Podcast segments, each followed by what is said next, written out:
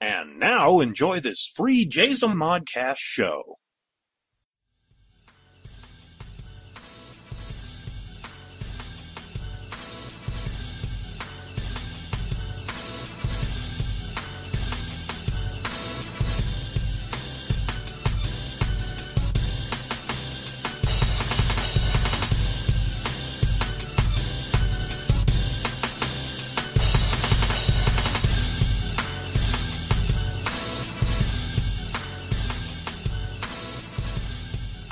Welcome to Flashback Fridays. I am your host, David K. Montoya. All right, kids, we are back for another fun filled week.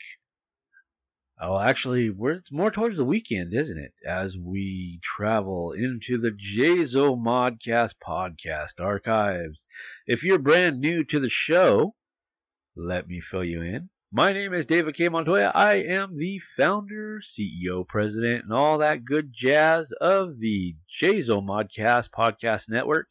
And we've been recording shows since November 26th, 2012. And over the time, we have accumulated over 700 individual podcast shows. And in order to keep them alive, we get together every Friday. We pull three shows, three episodes, and we listen to them. And what I'll do is once we pull them, I'll give you a little insight on what it's about, when it was originally released. We'll listen to them, then we'll talk about them, and then afterwards, I'll send you home, hopefully satisfied with almost or at least three hours of audio entertainment right here on Flashback Fridays. Once in a while, we will have a theme, like last week was all 10 shows. I know we've done the 52 shows, the ones, the twos. I think we even did a three show. Uh, and then, like today, we have no theme. We'll just pull random and see what we get. So let's go ahead as we are. Let's see. I'm warming up the Wayback Machine. If you're not familiar with the Wayback Machine, uh, it's our little device that we pull every week so we can travel back in time and enjoy the time of old. Well, not that much old, as what, six years, almost seven. All right, let's see. Episode, our first episode of the week is Who's the Boss? Number 17, The New Blood. Originally released May 10th, 2013. It says this week Dave sits down with longtime friend L. Allen Russo Jr. and discusses the past. They talk about the conception of the original body bag script to Russo's new life as the CEO of Zombie Work Publications and if he plans to make any other films in the future. All right. Well, I, I kind of know this one where it's heading, but let's go ahead and sit back, relax, and enjoy. Who's the boss? Number 17, The New Blood. Welcome to Who's the Boss? This is David K. Montoya. Well, kids, I have a nice little treat for you this week.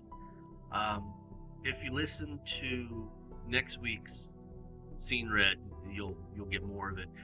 Um, the gentleman that we have today, our guest, I actually I, I did the math, and we met in March of 2000, which means I was 22 years old when I met this gentleman, and we have been friends for the last 13 years.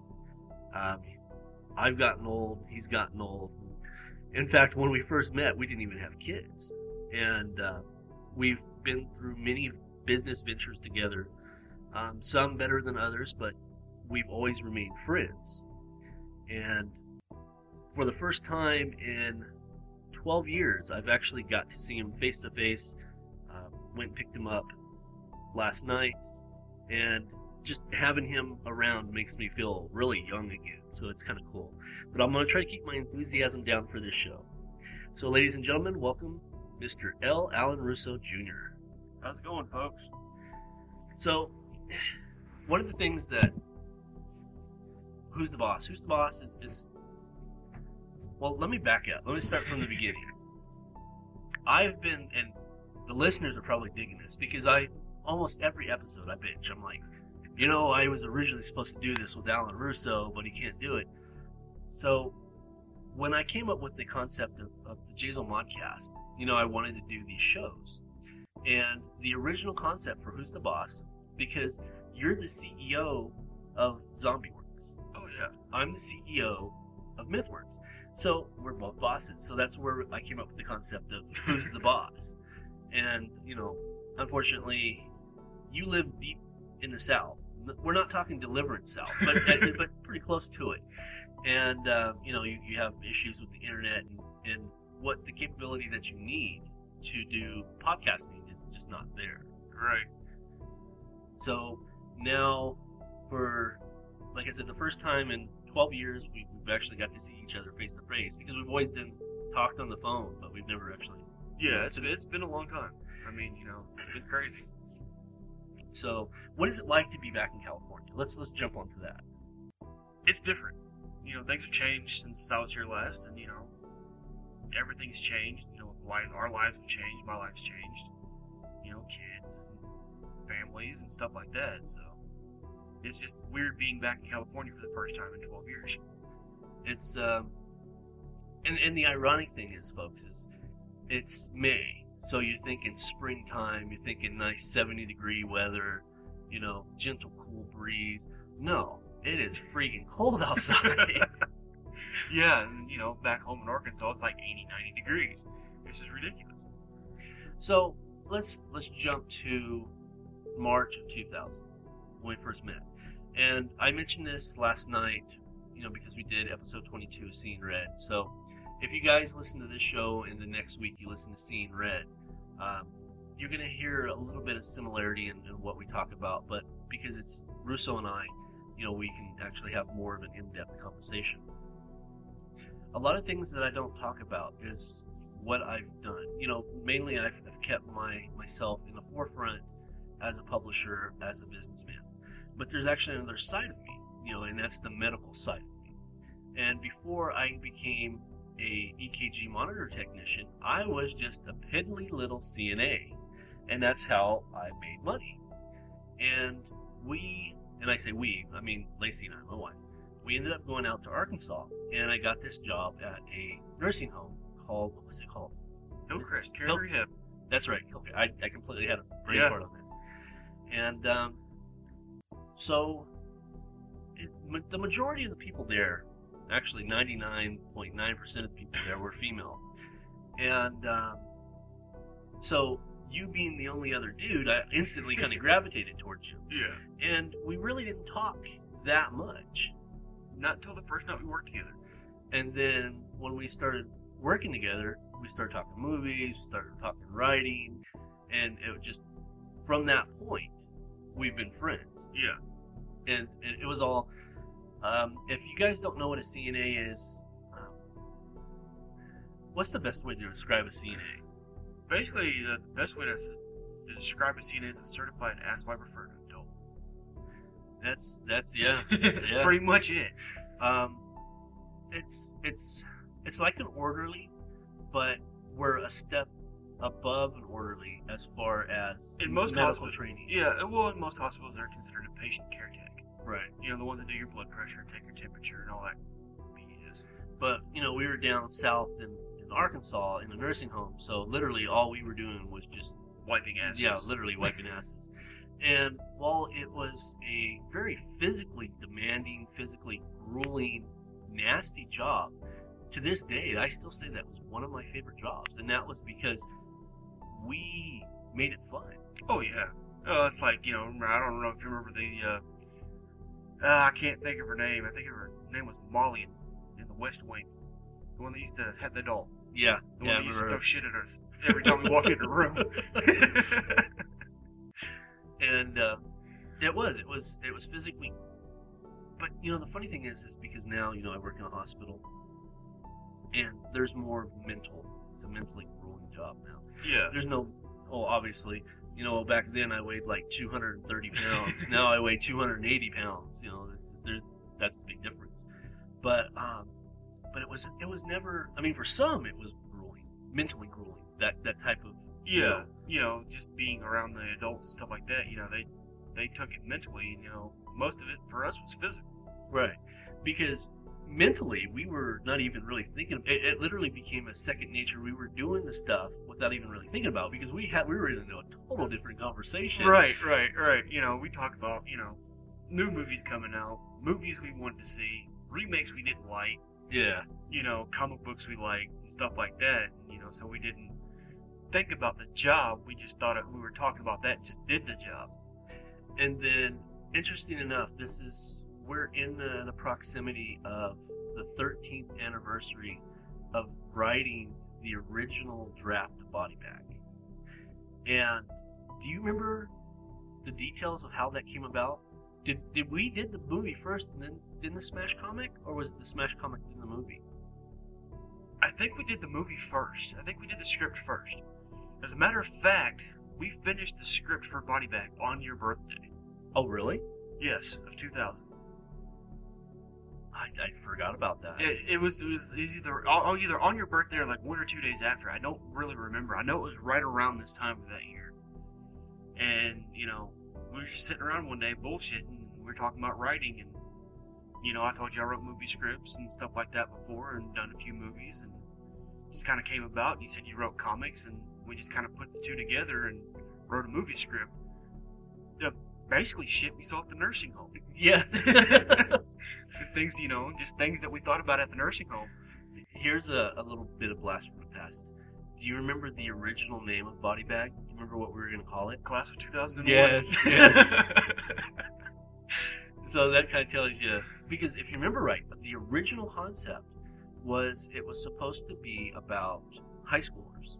you, no college Was it it college? was college Was it always college? it was always college because they had left high school you know the, the original character had you know jason had left high school and started college in a new town which wasn't very far from his hometown because we used sau there in magnolia as the concept of the college. of the college Yes. and then you know Dawn, which is the other original character, the other main character, we used her concept from my past when I moved from Florida to Arkansas. right. I remember that. You know because she was new to the town, stuff like that. So you know that's where the idea for Dawn came from was my past moving to Arkansas for the first time in '96, and you know that made it made her ma- made writing her character and with the way we did everything easier because you know we also used your concept of moving from California to Arkansas in 2000 Right. and even back in 97 when you moved out there originally you know that's where we come up with the concept of dawn because we both knew how it felt to move to a new town To be And kind of not like know alienating. anybody. Yeah. you know being from somewhere different moving to a small town not knowing anybody being you know dressing different acting different because we're from a bigger city Right, and it is. It, it, if any of you folks have ever been or you know live in a city and then move to a, a small town, I don't even think a town would be appropriate for Prescott. Just landmass. yeah pretty much I think it's more like a farm town than anything you know And uh, I remember when I moved out there originally, people told me, "Slow down, you talk way too fast." yeah But you know, being out here in California, and you understand this from being from Florida. yeah You have to get your thoughts out fast because everything is time oriented. yep You don't have the you time. don't have the, yeah you don't have the time to you know sit there and think about what you're gonna say you know if you're gonna say it just say it get it over with and move on because you got somewhere else you gotta be and uh, it, you know, to this day, I, I've co-written with other people, you know, different projects and whatever, and worked with other people in writing. To this day, you are still the only person that I've never had a creative difference with when in writing, because we we moved. Well, okay, let's well, let's focus on body back for right now. You know, we wrote body back. There was never a creative tussle. no It would just work. It always flowed.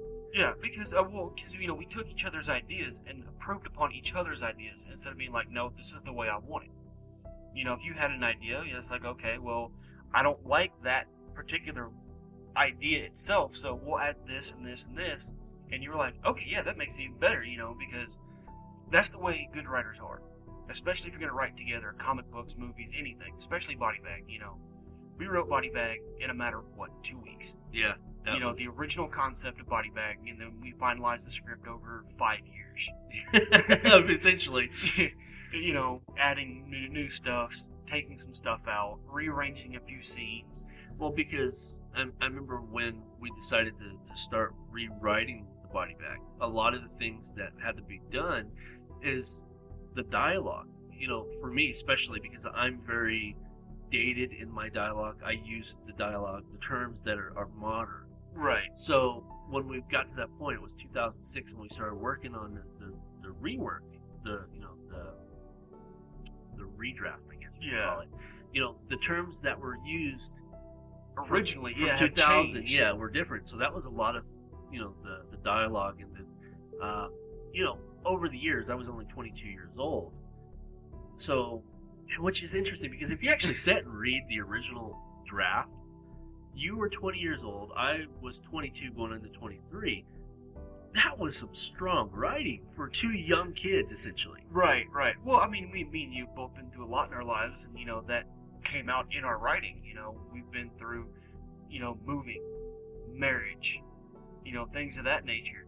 So, I mean, you know, when we, when we, when we wrote Body Bag, essentially, we took everything we knew about, you know, life and stuff like that. You know, brought you know brought our past into it. You know, our love for horror movies Yes. you know, I mean, I've been watching horror movies since I was three years old, you know, that I can remember, you know, so taking a look back, you know, that was my inspiration. The original Nightmare on Elm Street, the original Friday the 13th series.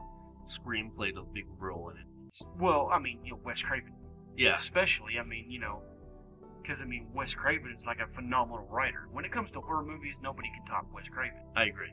You know, um, a lot of people might not agree with me, but, you know, that's, that's your own fucking fault. truthfully.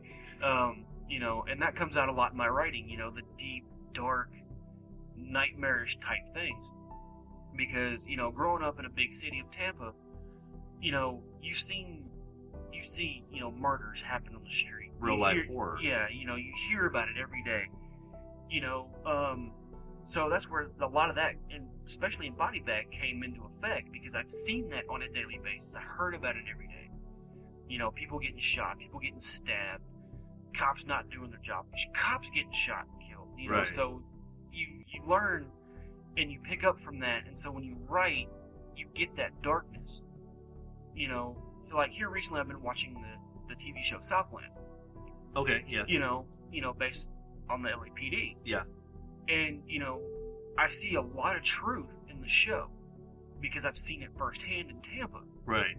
you know, so I can relate. So when I, you know, when I when we originally wrote Body Bag, that's where I got most of my ideas, you know. And then a lot of the scenes came from just around town, Yeah. the old church, the old cemeteries, and things of that nature. Well, if I remember correctly, before we even started writing the script, didn't we like, okay, this is these are the buildings that we want to shoot at? Wasn't that kind of the concept? Or We, did we, well, well, we kind of saw, you know, well, when we first wrote Body Bag, we'd seen a few buildings like, okay, that would be because we were already in the process of trying to figure out how we wanted to do our scenes. Right. You know, we'd already figured out our characters. We figured out, you know, what kind of scenes we wanted to do, and then as we were driving around town one day, you know, the old hospital, the Right. old church, and stuff like that. Then we real then that's when we actually started writing the script itself, because that's where we came up with the idea of how to write the script, because we knew exactly what we wanted to use Right. scene wise. So we knew how to write the script because we knew how the location was already going to look. So we could write the script from the scene, That's right. you know, because it was like when we did the old hospital scene, when we wrote it, you know, That's still the best scene. in Yeah. the whole- it is, it, you know, we drove by that old hospital every day because it was right next to work. Right. So we knew right from the get go exactly how they were going to go in, what door they were going to go in, and everything else because we looked at the building every day. Yeah. We literally expected it. yeah, you know, and that was that was one of the fun things about writing Body Bag is we could actually pick the locations there in Arkansas. Right. You know, we knew what locations we wanted, we knew what we were looking for, and when we wrote the opening scene, actually, you wrote the opening scene with the priest, Yes. Yes. and that was your that was your baby.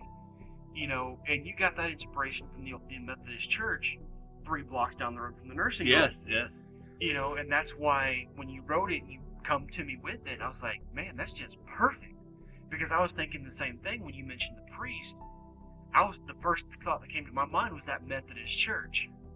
And if you you would have to go, um, can people Google it? I mean, can they Google a picture of like Methodist Church in Prescott, Arkansas? They should. I mean, you know, I because I know uh, Google Google Maps was there in Hope uh, probably about a month and a half ago, updating their thing, you know, Oh, updating really? everything for Google Earth. so it's the United Methodist Church, Yeah. right? I believe it's the United Methodist Church. It might be the Presbyterian Church. It's one of the two. Well, try one of those two, and it's we we pronounce it as Prescott, but it's actually spelled Prescott, P R E S C O T T, Arkansas, and you can get an aerial view. of This thing, it just it would have been And I believe the road is on West Second. okay. If I'm not mistaken, it's on Second Street. It's it's a huge. If Yeah. From my my memory, it was a huge. Oh um, yeah, it's a huge church. I mean, you know, it's the old-fashioned. You know, it looks like it actually looks like a Catholic church, right. not really. You know, A Christian. yeah, it looks more you know Catholic than it does Methodist, which is unbelievable to my you know Right. You know, for that area. one of the things also is since we're talking about writing the script one of the things that i absolutely loved about writing the script the original script was we knew who the killer was in the end we knew who it was Right. right remember Yeah.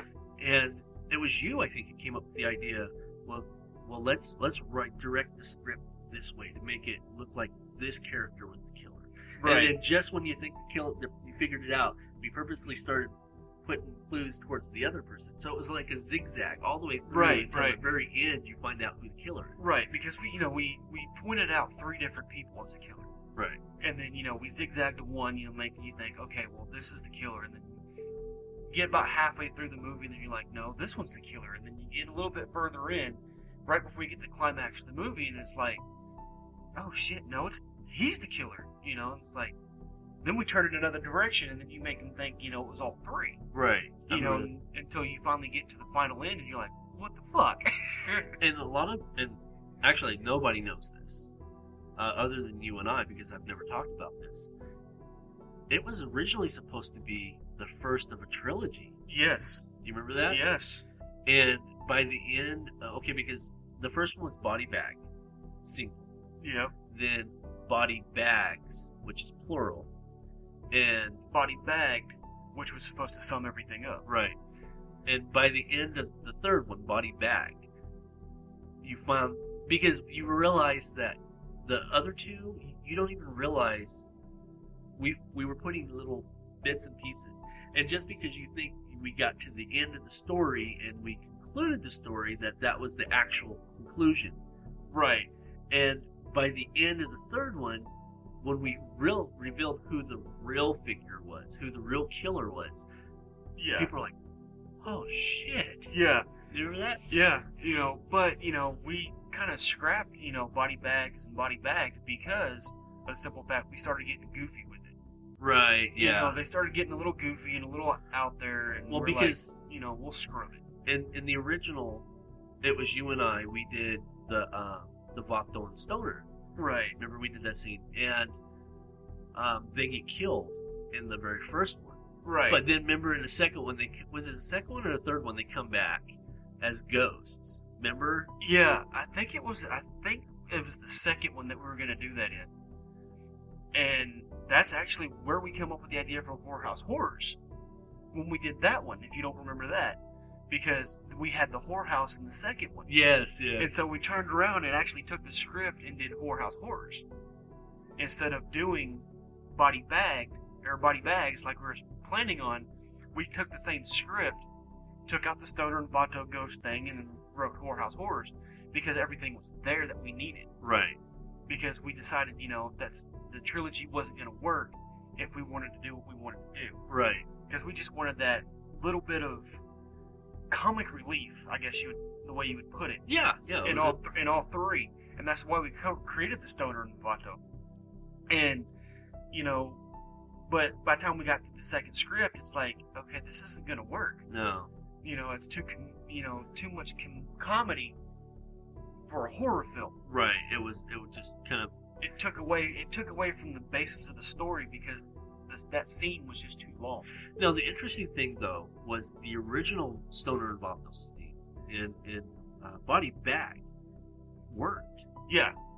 And- Well, I mean, the reason why I think the reason why it didn't work is for the simple fact of the way we set it up. You know, because he, his car breaks down, he walks through the woods, you know, and then there they are sitting at a campfire. Yeah. So you're thinking, okay, you know, Jason's gonna walk up any minute. You know, see these two stoners sitting there bullshitting. right. You know, and- Smoking weed. yeah, smoking weed, bullshit. And, you know, you see the tent in the background, stuff like that. You know, you can tell they were homeless. Right. You know, but they were potheads. You know, so and that's what you and that's we when we set it up like that. You know, that's what you were expecting was Jason to walk up, and then here comes the figure. You know, and that's the funny thing is, is there is a lot of like weed reference and pot humor in there, Oh but but in reality, we are not potheads. but have not been in years. and and even at that point, it- when we were that young, Right. you know, it, it was it was not well, especially in Prescott, Arkansas. Oh yeah. Well, I mean, even though weed was rampant in that area, you know, you could get it anywhere, but still, we weren't potheads. You know, we just that's the way we joked around because we were around potheads most of our lives. right. So you know, we knew what we were getting into.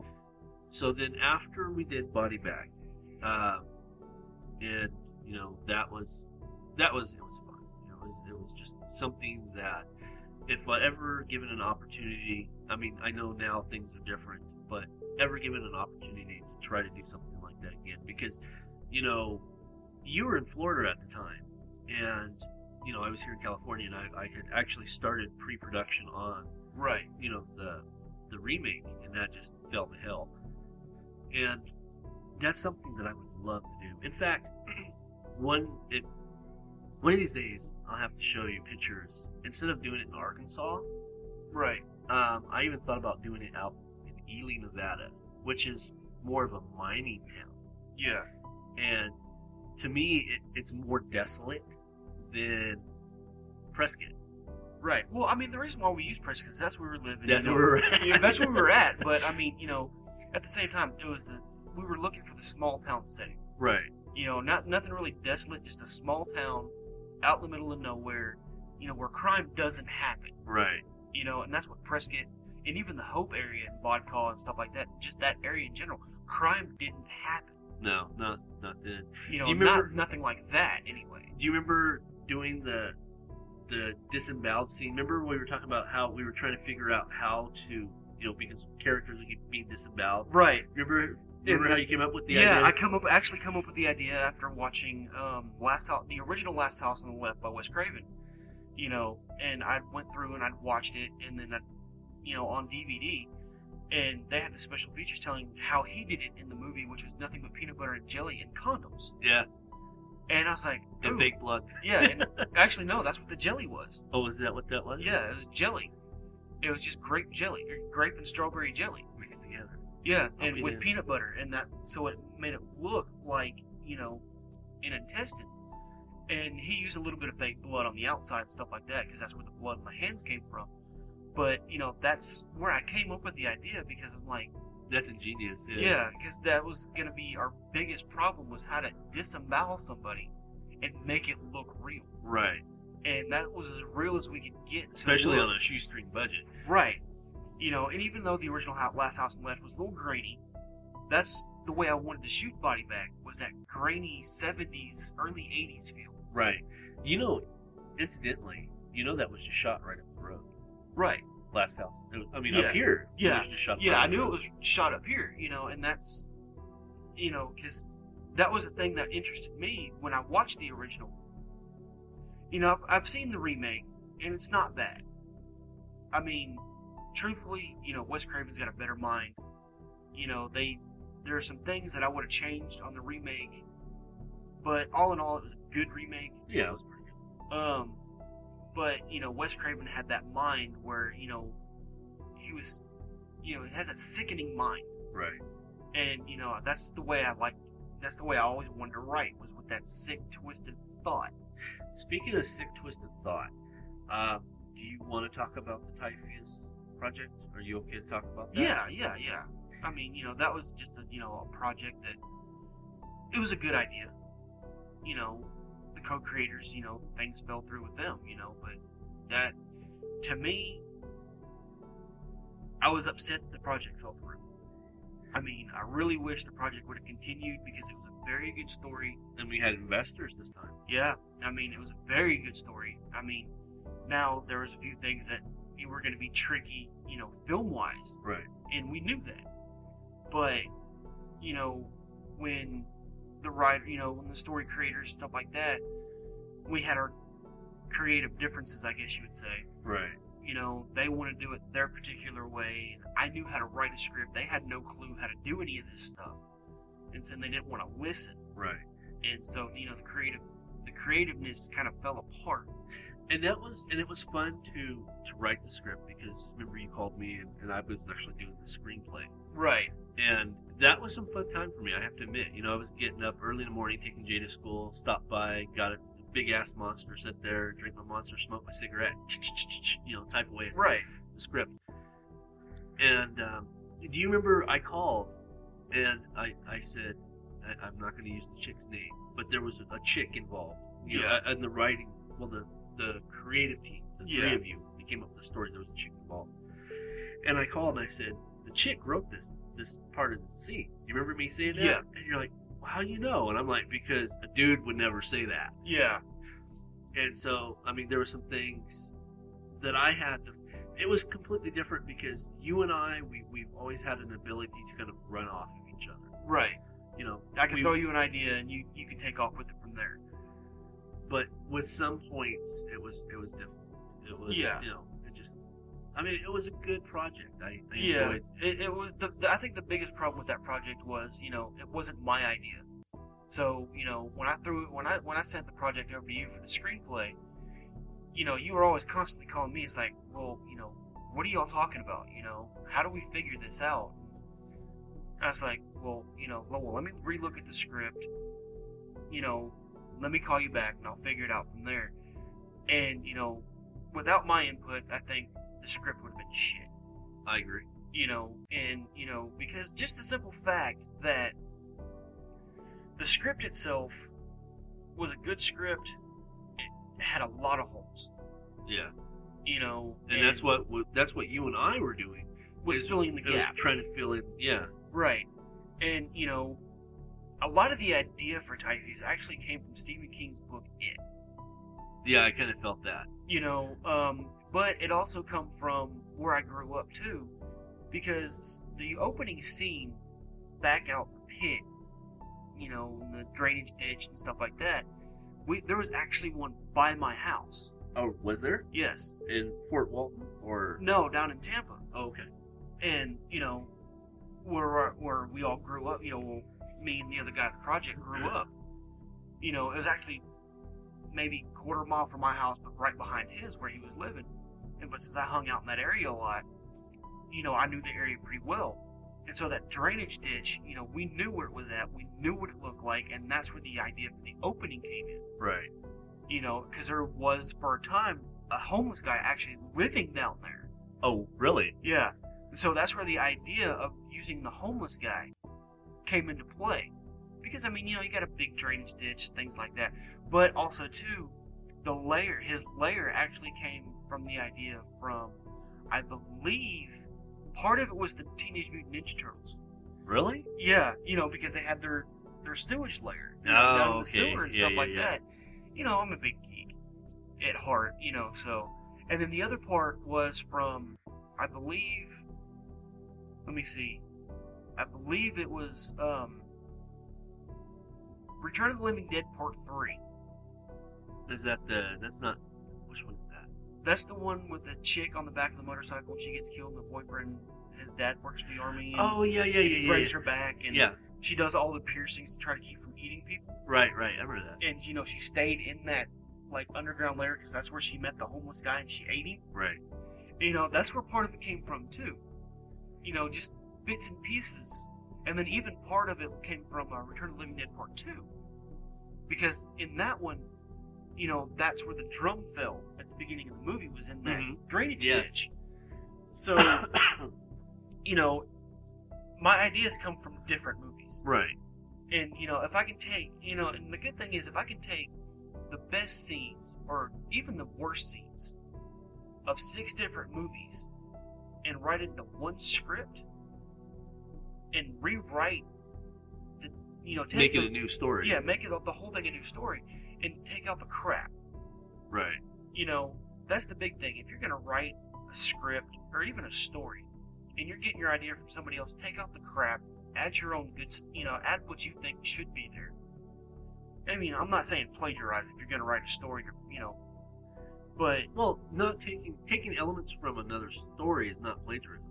Taking piece of the script right, and putting it that's plagiarism. right, you know, you know, especially script writing, you know, if you're s- if you see a movie and you you want to write a script and you see this movie and you're like, that would be awesome. Okay, put that in your script, Right. Absolutely. but don't use it the way they did in the movie or even the book. But make it your own. Yeah, make it your own. Make a few changes.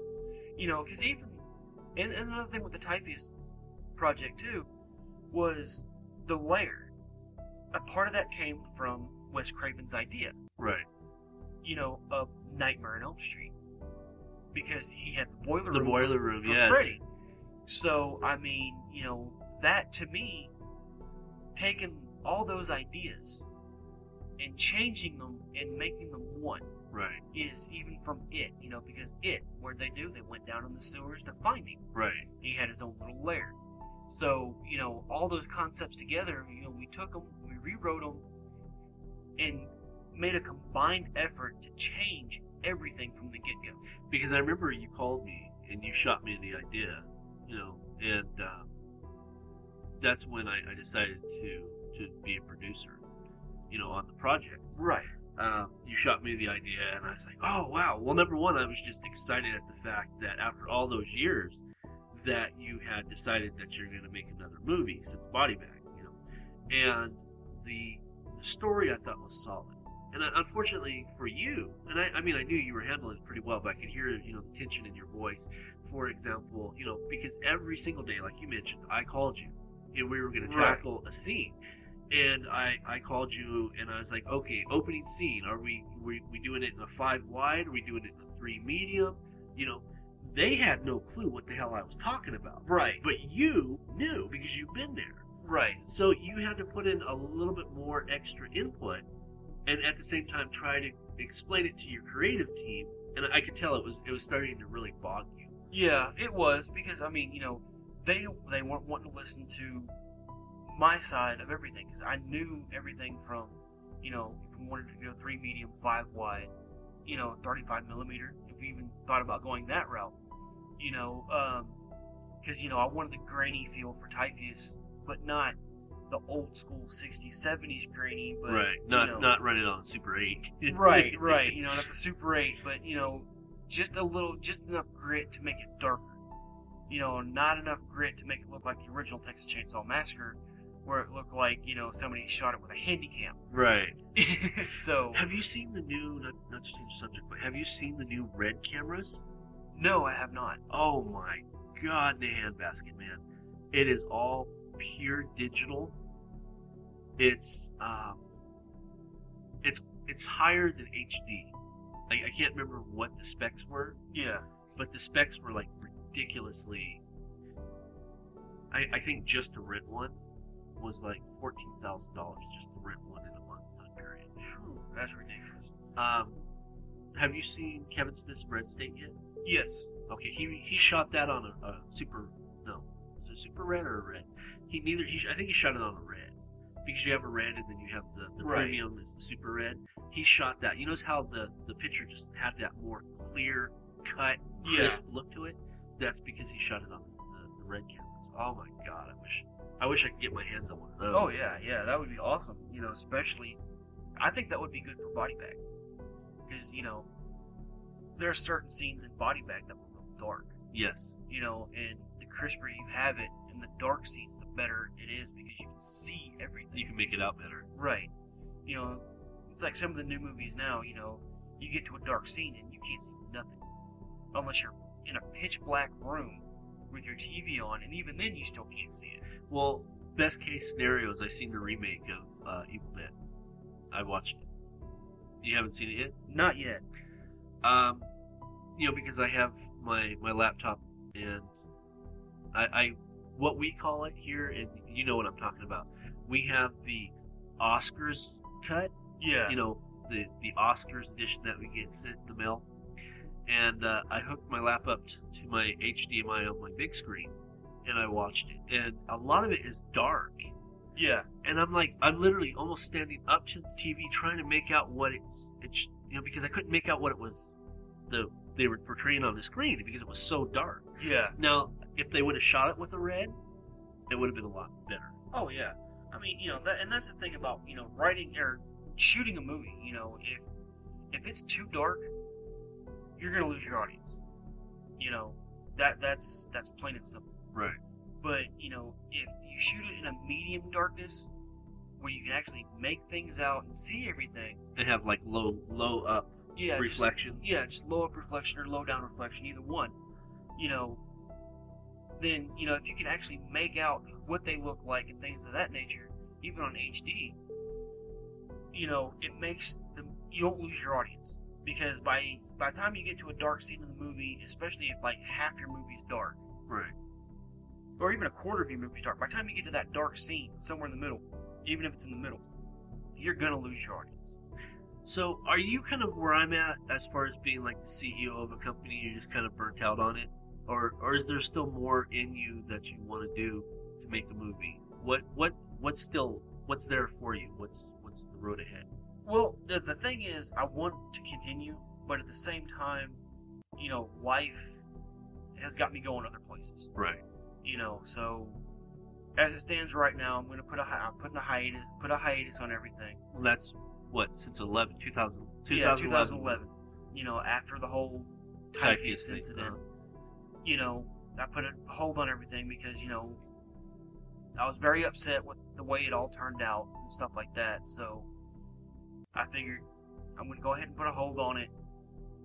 Get back to just publishing books for right now with So you- Zombie Works. So you're just going to focus on zombie work. I'm going to focus on Zombie Works for now and you know kind of throw my own stories out there from time to time. You know, with Zombie Works through the anthologies and things like things of that nature. so you're going to stick with anthologies. Um, for now. Um, now things might change. You know, we, you know, if people want to submit a book for editing. You know, that's that's great. you Right. know. Um, that's their choice. You know, um, short stories they're easier, faster to put together. Oh yes, absolutely. You know, they're real quick to put together, real easy to do. You know, it takes ten minutes to read through a fifteen-page story. You know, and then you can do your editing from there, and then boom, you're done. You because can go to the next short story. when you hired me to do the the vampire anthology, the the um, you can't kill me, I'm already dead anthology. Yeah, When you hired me to do that, it was really easy for me to get because you you gave me all the stories, and I was able to go through because you had already edited everything, and I was able to get it formatted fairly quickly, and so I understand what you mean about with the short stories because it's it's not like going through a novel because when you go through a novel you have to make sure there's no holes in this uh, gigantic story that's being told.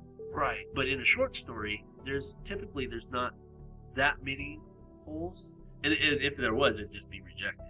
To be Right. honest with you, Well, typically with a short story too, you know, there's not going to be a big hole, a big gaping hole or gap in the story because it's only 15, to maybe 20 pages. right? You know, so I mean, something that, that short, why would you jump from you know a massive, you know, I'm just going to say a massive scene, you know, climax of the story, and then jump to something like you're like, what the hell? Right. you know, that would be stupid. Because with a short story, you know, it's quick, it's simple. You know, most people, especially for me, it takes me about 20 to 30 minutes to write a good short story if the idea's there.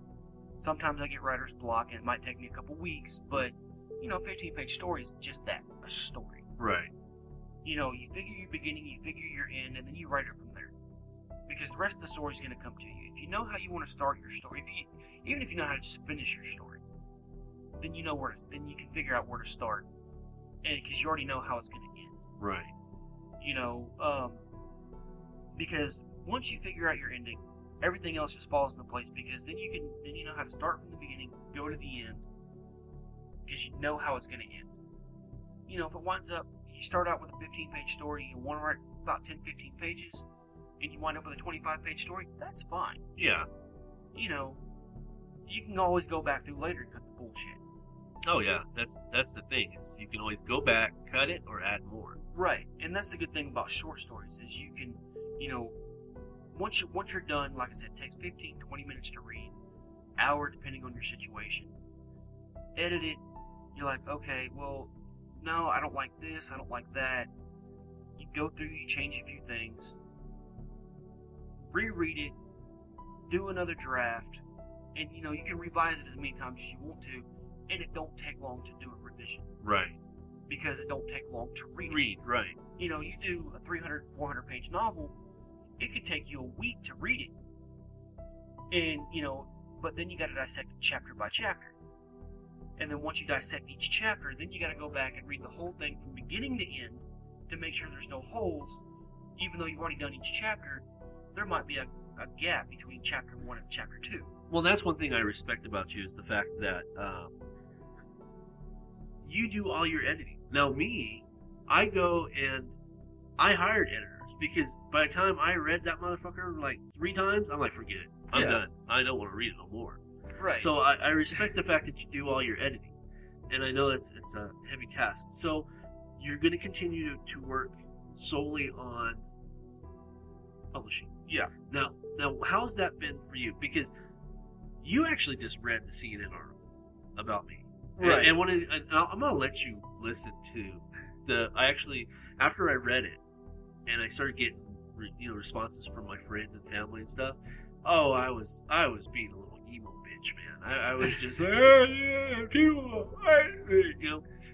And and I think even though I'm, I'm still moving forward, you know, uh, we, we're coming out with a new book, and you know we're coming out with the uh, MythWorks book Right. this year.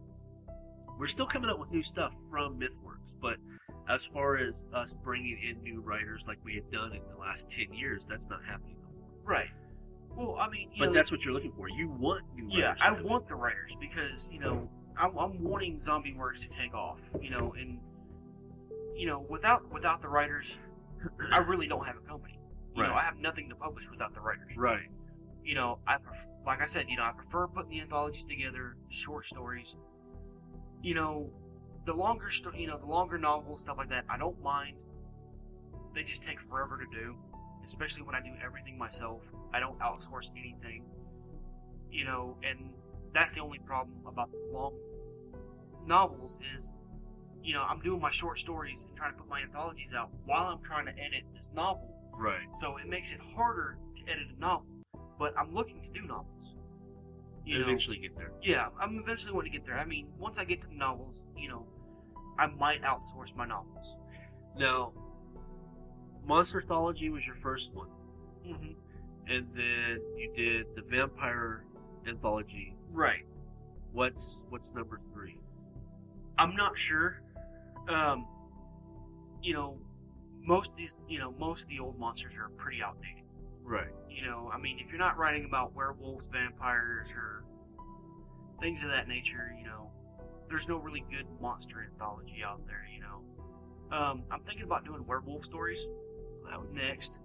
Um, you know, because everything right now, especially to me, Twilight's gay. uh, yeah. You know, I mean, I'm it's not- a, it's it's a gay vampire and a gay werewolf story. You know, I mean, it- truthfully, you know, when you're looking at the vampires in Twilight, it's like, okay, that's just fucking gay. it is. The storyline would have been would have been better if it wasn't for the glittery fucking vampires.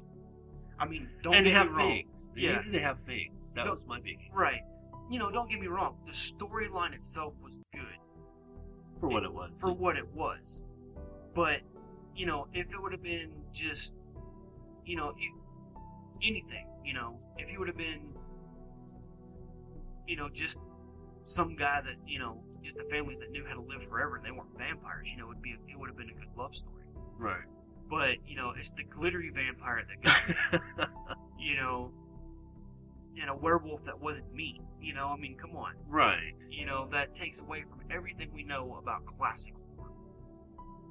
You know, Bram Stoker, you know, Bela Lugosi and stuff like that. You know, they made Now that's when you say that because that was actually one of my favorite stories in the monster mythology was Sarah St. John's Bella uh, Bella Lugosi story. yeah, That I, I that uh, was actually a really good story. I mean, I enjoyed it a lot.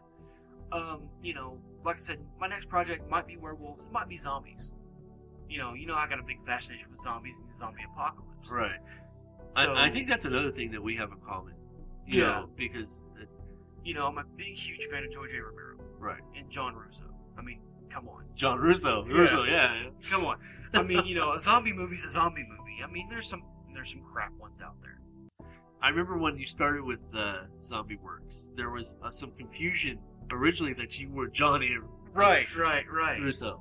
right. You know, there was that big confusion because that's you know somehow I'm related to him. I don't know how, if I even if I am, you know. And that was the big confusion because you know they're, they're, they associated zombie Zombie. works with Return of the Living Dead, Right. the original Night of the Living Dead, you know, and stuff like that. So you know they're thinking, oh well, zombie works. You wrote zombie movies, you know, Right, right. They put the two connect. They put the connection together, but what they did, what they failed to realize was his name is John A. Russo. I'm L. Allen Russo. right. You know, and they that's where they did, didn't make the connection. Now, are you still doing the L. Allen Russo? Because I know that you originally, and, and I, I have to admit, this is my fault, because originally you just wanted to be Alan Russo. Yeah, and I I've always made that an identifier. You know, with my sister when I put her out in publication, I put that C, Rebecca C. Lofgren. You know, just right. just because if you put in Rebecca Lofgren, you'll pull up many people, but if you put in Rebecca C. Lofgren, Right. you get her. Same thing with me, David K. Montoya, Yeah, and then with you because I know you by your middle name, which is Alan, right. and then so instead of putting the middle initial. Since you use your middle name, I put your first name initial. Right. It actually works out better that way business wise. Because then, you know, you can keep your business separate from your personal life. You know, because without that first initial, you know, everybody's like, Oh, so you're that guy. You know, you know, especially like when we wrote Body Bag. You know, when a lot of people read it, said, "Hey, it's a good script," blah blah blah. Even Smash. You know, we put the L in front. Right. I'm getting the smash though. Yeah. You know, we put the L in front just for the simple fact that, you know, if somebody read it and didn't like it, you know, we could have been talking about any anybody else named Alan Ru- L. Alan Russo. Right. It didn't have to be you. It didn't have to be me, you know. So, and that's why I, I can. That's why I like that Was it? aspect. Was it originally? Correct me if I'm wrong, but when we wrote, was Body Bag or Smash? Before the L. Allen Russo, it was L. A. Russo, wasn't it? Yeah. L. A. Russo yeah, we, Jr. yeah, that was we your. put the, yeah, we put the L.A. instead of that was so nobody would associate. You know, they would just look at the L.A. and the last name. Nobody would Yeah. would think about it, but you know, it didn't work. It just didn't click. And then you because know, people were thinking L. A. yeah, and then you was know, Sock. and, yeah, and then you know we turn then we then we originally after that we changed to uh, A.J. Russo and left off the junior. Right. and that didn't work either. You know, um, just didn't click, didn't sound right. You know, and you know how I am. You know, Right. I- if I'm gonna be out there, I want people to know who I am. Right. And that that's the that's the whole basis of, of changing your name or of modifying your name. Right. just because if you type in L. Allen Russo Jr., it's you, brother. You know, Yeah. there's nobody else out there. It's, Right. it's you. Right, and that that's what I like because you know if you look me up on the internet on Google and type in LL Russo, that's what you're gonna get. You know, you're not gonna get a million different people. Right. I mean, granted, you know, Google, they're going to take the first letter and they're going to do all that crap. Yeah, you're, they're just going to pop up some web pages from some guy named, you know, Larry Russo or, you know, Lorraine Russo or whatever, you know, you get some goofball crap. But on the flip side, you know, 90% of the time you type in my name in Google, I pop up. Right. So here's the thought because, you know, we, we haven't even touched about the new blood and what happened with you know how because of the investing you end up losing it and, and all that good stuff. yeah, So if you were to ever come out with a movie, would you actually go back and try to repurchase New Blood, or would you go with Zombie Work Films? Um, probably I'd wind up going with Zombie Works films. I mean, because to me, after losing New Blood, It's, it's in the past now. yeah, it's it's pretty much dead. You know, a lot of people got upset when my investors pulled out and I lost the company and had to sell it. A lot of people got pissed, and you know, so and they they told me several times like, well, if you want to start another company, we're behind you, but we're not going to do it under the name of New Blood. Just because of that poor rap. Yeah, because they don't want to get their name associated with that poor image, Right. which wasn't my fault. You know, it was basically. I guess the way it worked out was, you know, I did some invest, you know, had some investors come in. You know, it's mainly the whole Typeface project yeah. fell apart. Investors pulled out, got pissed off. And you know, and, and to be honest with you, I have to say that I do feel bad about that because I was the one that introduced you to Angel. Right. You know, Angel got paid back, you know, so, you know, I, I paid my back my investors, but the problem was now with that bad omen over New Blood, you know, I don't want to go back to that. Right. I mean, you know, New Blood, it was a good run. We had a lot of fun, but Well, I'm looking forward to the New Blood Films book that's coming out, The Rise and Fall of New Blood Films. Oh, right? yeah, is yeah. that is that still the working title? Oh yeah. Um, you know, unless things change, but you know, we're still going to work on that, and that way so everybody knows the full detail from beginning to end on how everything started, how everything ended up. You know, the bad the bad calls I've made, the bad investments that I've done, the good investments that I've that I've come up. But I was with. gonna say, but that you know, i- in retrospect, if you really sit and think about it, that's business. Oh yeah. That's business, brother. I've made plenty of bad investments. Let me tell you Oh right yeah. now. I mean, you know, there's times that you know somebody come up to me with a script and be like, "Hey, you know, I got this good script," and I read it. I'm like, "Dude, this is shit." You know, and get a lot of bad press. Right. But you know, that's not what I was looking for at the time. You know, when I was pre- any anytime I was presented with a script, I'm looking for quality, not quantity. Right. Anybody can write a script that's got a lot of bullshit. Now let me ask you a question because now you're back in, in Hope, Arkansas. Yeah. Does is is your persona out there like and coming out here? You know, people know you as writer, former director, you know, producer. Now you're a publisher, CEO. Is that like that out there in Arkansas, or is it just like Alan Russo, kind of kickback Southern? I- It's more like Alan Russo kickback. Nobody really knows who I am. You know, and I like to keep it that way. I was gonna say, do you like it that way? Yeah, I like it that way, especially when I'm home. Because when I'm home, I don't want people coming to me like, "Hey, I read your book. It's a good book." Blah blah blah. No, I don't want that crap. You know, I mean, I don't mind it. Don't get me wrong. You know, but my thing is, if you read my book, fine. You read my book. Right. You know, if you want an autograph, fine. I'll, I'll you know, I'll sign an autograph for your book. Actually, I do want an autograph, son of a bitch. I got two of your books that I want autographed. All right, I'll get that done. You know, and you know, my thing is, I don't mind doing that kind of thing. I don't mind doing book signings and things of that nature. But I mean, when I'm home, I want to spend time with my family. Right. You know, I don't want everybody and their mama coming up to me at Walmart or the local gas station or the local Pizza Hut or something like that. Just kind of invading your privacy. Yeah, you know, when I go out to eat or go to Walmart, I don't want a million people just to flock to me and be like, "Hey, I li- read your book. I like your book. Blah blah blah blah." You know, to me, this that's I don't want to be the celebrity. Right. You know, if you read my books and you like them, you know, you like my editing, read my stories, like my stories, stuff like that. That's fine. You know, you want an autograph, no big deal.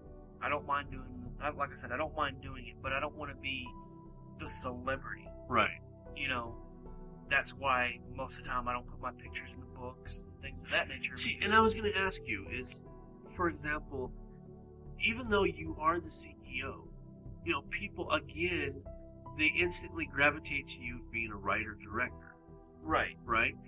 For me, people just gravitate to, oh, you're that fucker that runs MythWorks. Yeah. You know, how is that? I mean, what is what is the difference that you do that makes people see you as a writer, director, a creative person, as where people see me as the businessman? What what do you do differently? I guess is is from the fact that I started my business from the ground up as the writer, as the director. I wrote all my orig- you know, I wrote all my stories, I wrote all my scripts, you know, directed and produced all my movies by myself. Right. With no staff. So, you know, when I became CEO of even New Blood, people looked at us like, "Oh, okay. Yeah, I know who he is. He used he used to write the movies for New Blood." But Yeah. that was Russo Films, right? Right, Russo that's- Films was original. Yeah, that was back when it was Russo Films. You know, and when we did when I did that originally and started writing, you know, creating the movies and putting them out there, you know, in small theaters and stuff like that in Florida. You know, and even doing theater productions. Right in high school. Yeah, in high school and even you know, even after high school, I did theater productions for a while. And you know, I wrote all my own stories.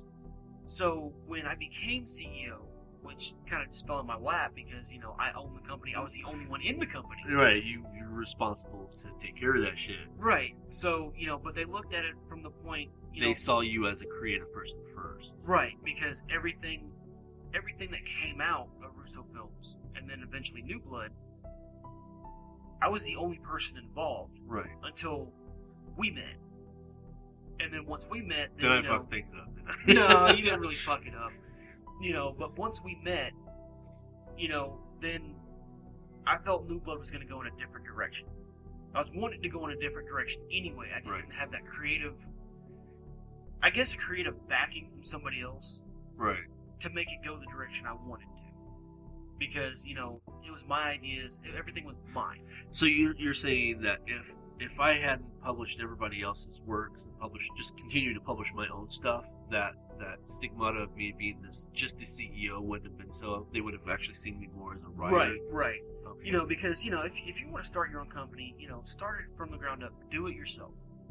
Edit your own books. Edit, you know, yeah. If you get submissions, you know, like I did with the anthology, you know, I did all the editing. Right. You know, they they sent it to me. I edited everything, and then I then I pr- you know I published it. Right. So you know, and that's where the creativeness comes from because I, you know, money doesn't change in my hands, nothing like that right. you know, somebody buys a book, okay, you know, a portion of the sales goes into my checking account. The rest of it, you know, and it's done automatically. I Right. don't even, I don't touch it. I don't look at it. Right.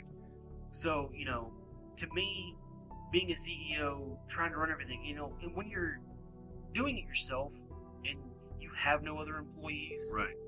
being a CEO and them looking at you as a writer is completely in one concept.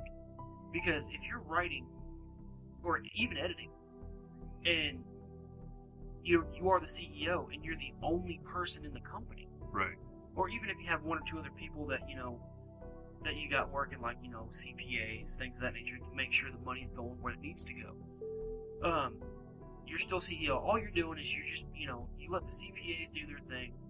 You focus on what you got to focus on, and you know when, like when I write, I write my stories. I edit my own stories. You know sometimes I send them to you for editing Right. just to get your just to get your opinion.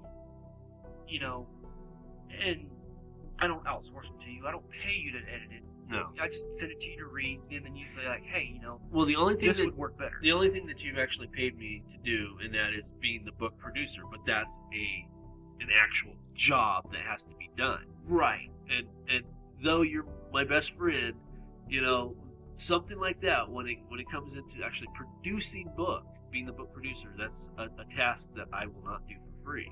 Right. I, I, I wouldn't even do that for my sister. Yeah. you know, Yeah. it's one of those things. Yeah. All right, kids. Well, I just looked at the timer and realized we're we're out of time. But you're going to be here for next week's episode. Oh yeah, yeah, yeah. So we'll pick up and we'll, we'll talk more because we pretty much covered a lot, but we haven't even got into, you know, Smash or the story that you wrote. Um, you can't kill me, I'm already dead, right? That's what Right, it's called. right. We haven't even touched on those things, so Right. there's more to talk about. Oh, yeah. So for this week, I'm David K. Montoya, I'm Alan Russo. and come back next week, kids, as we continue to look for the answer to the age-old question of who's the boss. Have a great day, guys. All right, kids, that was pretty interesting. Uh, you know, he actually he just came out. Well, he hasn't come out with a movie forever. I think I think his movie pl- days are pretty much over. Um, I think he's found more stable work in the self micro publishing with his zombie works. In fact, uh, I was a part of it this year. He released uh, a brand new anthology called Zombie Epidemic. It's uh, Z O M B I E Epic E P I C, and then Demic D E M I C. And I, I have a, a short story in it, and yeah, he's doing pretty good. I mean, he's going. He's he's. I know he's talking about a couple more things that he wants to do as far as publishing. I don't- honestly, I don't know. He hasn't said anything about movies anymore. I, I guess it's just something that's kind of away from him nowadays. All right, kids, let's go ahead and jump into episode number two for this week. As we dig around, let's go in and see what we can find here. Let's see.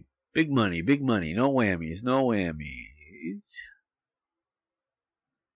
let's do Scene Red number 70. Nerds just want to have fun.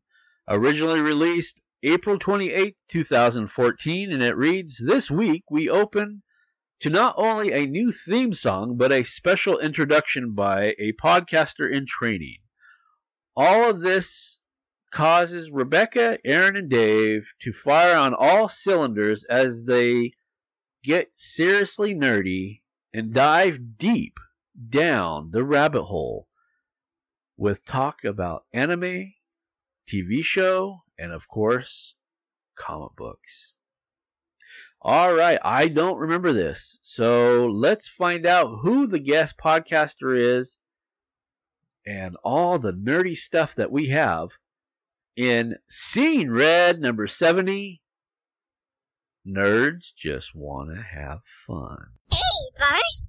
Welcome to TV. I'm so smart. uh, that was my daughter. What she was saying was, Hey, boys and girls, welcome to Scene Red. I'm David K. Montoya. I Rebecca C. Lofgren. And I'm Aaron Ilch. We were doing a sound check the other day and she, she was doing the testing, testing one, two. And we just, I was paused. I was working on the volume. And then all of a sudden she's like, Hey, boys and girls, welcome to Scene Red. I'm Zoe. And then the, the last part where she said Mongrass, I'm like, no, no, no, Montoya, Montoya, but we just stuck with Mongrass. Um, yeah, that was just, I, I had to open with that. That was too adorable. yeah. Okay, so let's get right into it. Welcome to episode 70. Seventy. Seven day. Seven day. Uh, there's no animal sex news. Sorry, guys. I looked. I mean, I spent some time, at least like an hour and a half looking for animal sex news. Couldn't find none. Couldn't find. The only thing was, is that the, the guy that was associated with the Wu-Tang clan, and I don't even know, I think we might have talked about it in the last episode. He castrated himself and then he tried to kill himself by Yeah. jumping from a two-story Two-story building building building. And he's- yeah, survived. and he lived. Of course. You know, you know that fucker when he wakes up from anesthesia, he's gonna open his eyes. He's gonna go, oh, yeah, all the pain in the world's gonna rush down to his pelvic area. No, it's Yeah. gonna rush to his, his dignity, his pride. Um, so what we're gonna do is the only thing interesting that I found was like comic related. So we're gonna have pretty much a lot of geek stuff tonight. Geekdom. Mm, mm. Uh, let's see. Let me pull up my first thing. So how are you? Can you? Can everybody hear me? Okay, by the way. Mhm. yep. Okay. We're running some new equipment and headphones and all that good stuff. Okay, the very first thing I'm going to run into is Sin City. Did you like the first Sin City? Yeah, I did. It, it- really good, right? Yeah. Yeah. Well, they've released the trailer for Sin City 2. Have you seen it? No, but I knew it was coming out because I've been like looking at all the movies that are coming. out. I've been looking at it since last year. Oh, really? Every every like so often I'll get on there and be like, "What's coming out next year?" this year. Okay. Well, go ahead and watch the TV behind me. This is the trailer for Sin City 2. Just another Saturday night.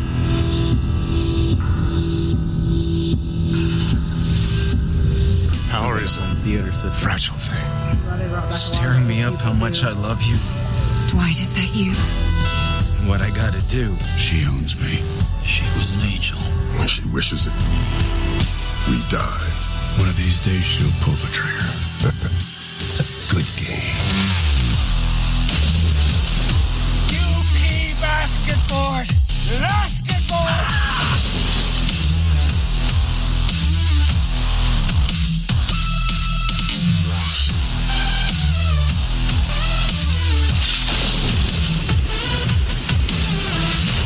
That there's a dame to kill for. Sin City's where you go in with your eyes open. Or you don't come out at all.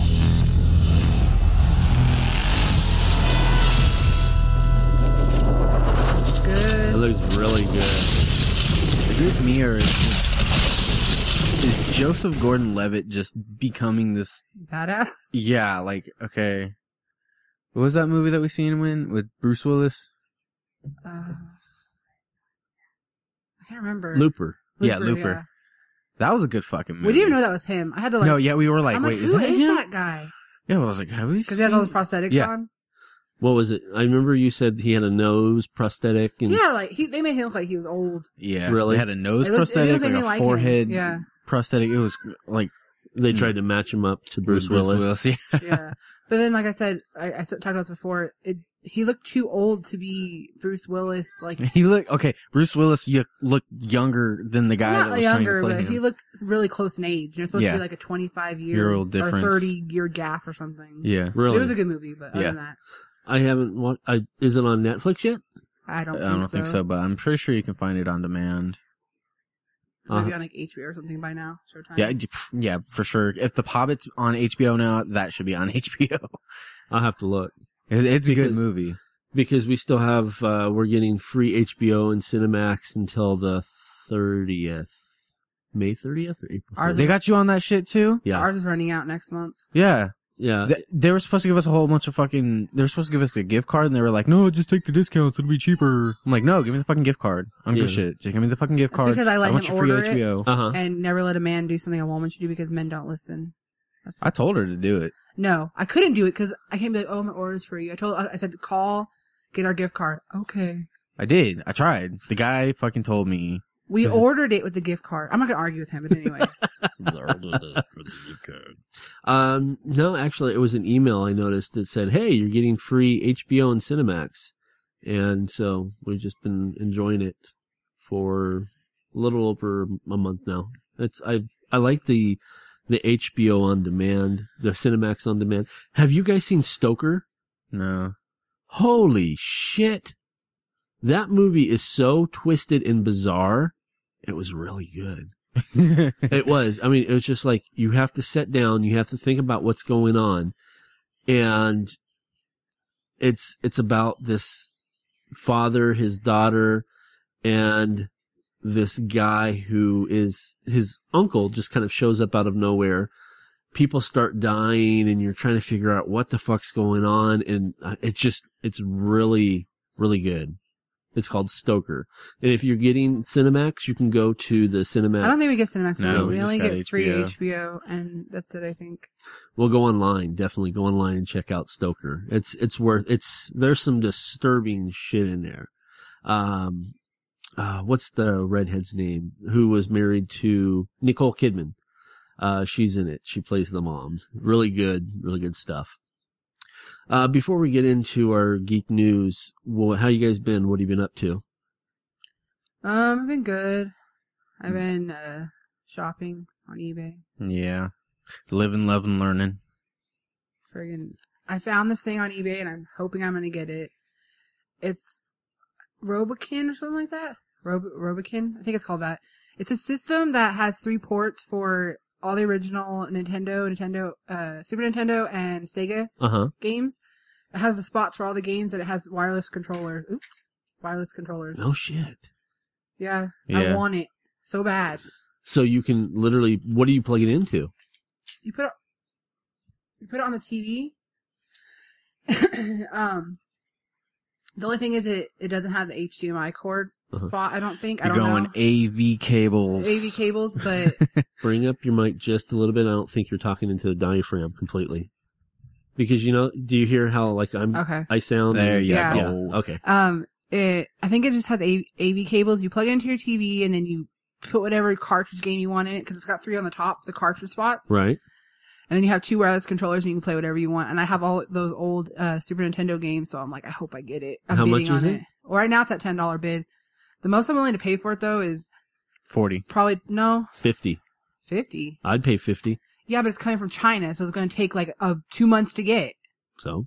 I won't pay that much. Anything that comes from China, I won't. I have like a limit. I have a way I buy. Okay, Anything China. that comes from China, I will not pay a lot for. 15 bucks. 15 bucks, little man. But Put uh, that shit no one else has in bid my on it but me hand. so far, so it's at ten. So hopefully I'll get it. I'm I'm willing to go up to maybe thirty to get this. I really want it, and if I get it, I'll bring it over. We can like have blast Oh, from the past. yeah. and I start looking around on like eBay and shit and seeing if I can find like some original old school Nintendo. You're talking Oh, hundreds yeah. of dollars right there, sir. No, no, no. I remember when I went to a pawn shop maybe like five years ago, and I was looking at their friggin' like Sega games and original Nintendo games. They only wanted like four bucks a piece. Really? Yeah, they had a whole bunch of them. I wonder what happened to the You know, video games. GameStop said that they were going to start selling them shits again, but Yeah. they didn't. They're, they're supposed to start selling. Well, they said sometime this year they're gonna start selling them again. The original NES yeah, the games? original The games. original games, uh, but I think they're like remade on the same cartridge system though. Maybe it's because these things are coming becoming popular now. like the- refurbished or yeah, like it's the same game with the same for the same system, but like remade, like with a new, because maybe they can't find them anymore or whatever. right. I think it's because these little systems are becoming popular. People are getting them. Play all the old games. Oh, that'd be so cool. I would uh, definitely. Uh, we have the Super Mario Brother three. You know, we downloaded it for this Uh-huh. the Wii, and I I remember back in the day I used to whip that shit, man. I was just like really good at it. Right now I can't get past World Two Level Three or some shit like that. They're Hmm. hard, man. I remember I downloaded uh, the original Zelda. Mhm. I was like, oh my god. No, But, uh, you don't know pain unless you play Contra. yeah. Oh yeah. Yeah. Oh yeah. But I have all those old games. We were, look, we were looking through them. We have like old. We have the original Metal Gear Solid, don't we? Yes. Really? The It original was- Metal remember Gear when Solid. you gave me your Nintendo, Yes. the one that like it would just turn off randomly, and you gave me all the games. Well, I, I threw the Nintendo away because I was sick of it, that shit. But, I But you have I still have, have- all the games. There was a shit ton of games. Yeah. Yeah, we have, uh, We have like all, all of a them. lot of them. We, we Cur- have original Kirby, Do Duck you Hunt, my favorite. Do you still have uh, the um, Castlevania 2? Yep. Mhm. Simon's Quest. Oh my Mm-hmm. Yes. god, I love that game. Out of even to today, the games that I've played, Castlevania 2 is my all-time favorite game because it literally took me over a year to beat that game. And it, this was pre-internet, so you had to Yeah. go around talking to people. Hey, do you know How do you this?" beat this? How do you beat Yeah, this? exactly. Yeah, Oh, have you have you have you ever played this game? Oh no, I've never even heard of it. I loved Like, uh, Castlevania because he played a lot. I remember being little. We lived in Danbury. Yeah. You know, I, I, liked just remembered. Castlevania a lot, and I liked Duck Hunt. I was I love that game for some reason. I don't know why, but I freaking love that game. Your dad loved that game too. I love that game. I don't know why, but what? Yeah, I just remembered we uh was it last year we, we went for uh Black Friday at GameStop. Mhm. We got a bunch of games. Of those games, and I just remembered this. We have one of the newer Castlevania games. And I never played. We have all kinds of games we never played. I know. 'cause Really? I forget about yeah, them. we have Castlevania Lords of Shadow number 1. Number 2 just came out recently. I think it was the other week. It was like 2 or 3 weeks ago. But yeah, uh it, it was pretty fucking cool. I wanted to play it so bad and I forgot we had it. and then we've also been watching um, animes again. Yeah, I was and- telling him about uh, yeah. Fate slash Zero. He was Oh like, yeah, It's I so want to good. See, see that. he's psyched about it. I Well, was like, oh my god, because it's so they freaking have cool. three. They have two other ones to go to. Because uh, you talking about how like different companies. to own it. Yeah. Well, I didn't. T- I forgot about that. well, a but I different told company used to own it because this Fate slash 0 Uh-huh. is, is a prequel to the Fate slash Stay Night, and then after that, it's uh, State Fate slash Prototype. Well, those ones all came out first, but this is the prequel to it, and I guess those two are really horrible because the old company used to own it. The Fate slash Day has been made twice already. At first, it was like just a um a picture, like it it was like a a movie, but it was all pictures. Like there's no animation in it. Right. Fuck. Yeah, that was how it was originally made. And then they made it into like a little animated like anime. But the company that bought the rights to this, they're remaking the Fate slash Day Night. So what? I was just telling Sorry. you. No, pull pull the yeah. There you go. Pull it where? Because you got to think when you talk, you have to speak right into the diaphragm. That's why. Okay. Because I forgot to tell you, it's Mhm. it's monodirectional. Yeah, so you have to talk in the direction the filter's in. Yeah. Okay, well I'm sitting in a retarded Because spot. But anyway, we next were- time hook it up right here. Okay. Uh, because we were um, what we were doing. We were doing what we think, Mm. and I was over here. yeah, They're like half the show, and I'm like, and this is before I got the headphones. yeah, And I was like, oh, wait a minute. When I was playing it back, yeah. because then I sound like brr- brr- brr- brr- brr- brr- brr. Talking or, talking across the room. so. Then I, I went and googled the XMLs, Yeah. and though it records in stereo, it's a, a um, an omnidirectional is what it's called, Oh, which okay. means it's just one. You have Direction, yeah. because if if you lift up the filter, you can literally see the diaphragm if you look through it. Uh That's it's really cool. huh. Oh, Okay. Um, so But, uh, anyway, the zero. They're gonna re- they're remaking the Stay the Night, Stay Night this year, I guess. The pe- the com- the production studio that makes that. So I I don't want to watch that first one until like the new one comes out because I don't want to ruin it. Right. Yeah. But it was really good, but the ending was kind of shitty. Yeah, that's I what was it- And then we them. watched friggin' Eden of the East, and I had a shitty ass ending. I'm like, what is yeah. this? All these good ass anime like have the shittiest endings. Eden of the East has a full season and two movies. We watched it all in one day. Yeah. And it was shit. And then That would piss me off. Spend an entire day watching anime just It to wasn't- get to a horrible it wasn't ending. that the ending was like so so bad. Like it, they could have done well, a they're lot like more with they're it. like, okay, at the ending, this guy has to go through all this stuff. Right at the ending, she's like, and we never seen him again since that day. yeah, but we know he's out there somewhere in the world. He promised he'd return to me. And then it was like over. and that was it. yeah. Yeah. It's like we're waiting for another fucking movie or something. Like Then I was looking at this says it's over. They like to leave it open like that for you just to have use your imagination or whatever. And then I made him start watching Princess Tutu and he was like, This is so trippy. D- like, dude, no, it's fucking like Alice in Wonderland meets acid trip Japanese people. Like, no, it's fucking weird, dude. Like, it's it's this super over girly anime, Uh huh. but like weird shit. Like, she goes and takes like there's this this gem that was this guy's heart or whatever. Now, is this the duck one? Yeah. Yes. Okay. Yeah. it's- And- the guy's heart breaks into pieces. She's gotta find all the gems, so she's gotta like go to all these different emotions and shit. And she's a ballerina, but she's also a duck and it's just it's really good though. I love that anime. It's it's fucking weird, man. I thought like I was drunk when I was watching it. I didn't I didn't feel right. I was like, there's something here that's not right. Like it's just the the overall theme of it, was so weird. Like I've never seen anything like it in my life. and then I also have to talk about that I watched the full season of American Horror Story Coven in like one day.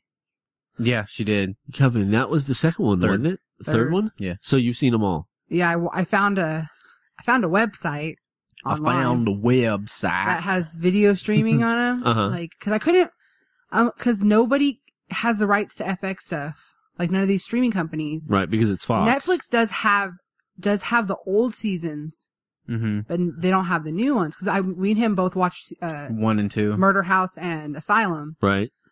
and they were good. And then everybody's like, "Yeah, Coven is just such a bad, it's a bad series." Blah blah. It was so good. Really? It was the best one so far. I watched that shit in one day. It's gotta tell you something right there. It How was many episodes? good. Twelve? thir- She's seen it. not me. Thirteen. Thirteen? So it was like thirteen hours worth of episodes I watched. It- he was asleep. I because I I I had it- passed out. She I was started watching watching this it right on as the, I was um, on the little Chromebook with headset. Right. So he passed out because he obviously really couldn't see or hear what I was doing. And it was so good. Like, Kathy Bates is amazing. I love her as an actress. She's amazing. She's in She it. is. Angela Bassett's in it. Really? Yeah, they play like they're against each other, those two. Rivalries? Yeah, ba- kind of. And, uh, Not sibling rivalries. No. No. but uh, it's it's the the theme of it is that it it's sit, set in like Louisiana, and they have a secret uh coven school for witches because like they try to help them control their powers or whatever because they're tr- like they want them to know that they can like have a place to go when they're kicked out of society because of what they are or whatever. Right. And it opens up with this girl. She's like kissing this boy and she's about to have sex with him. And then she, he dies and blood starts pouring out of his face and his eyes and every orifice on his body. And we don't Uh, That- know why. Well, she, well, she finds out. She's like, yeah, because I'm a, a witch apparently because her powers did it to him somehow because she doesn't know how to control them. Right. She goes to the school. It's like all chaos. There's like nobody really in charge and there's a person every generation that's called the, um, what did I say it was called? The main witch. I can't think what they're called. Like she has all the powers. She's the top. And she's played by the old woman that plays in all the other seasons. I can't think what her name is right now. The maid in the first one. She played the she played no, not her. She played the grandma in the first one. She played the the nun in the second one. That old old lady. She's a really good actress. She's popular. I can't think of her name. The uh uh the blonde one. Yes. Um. Fuck. Urgh.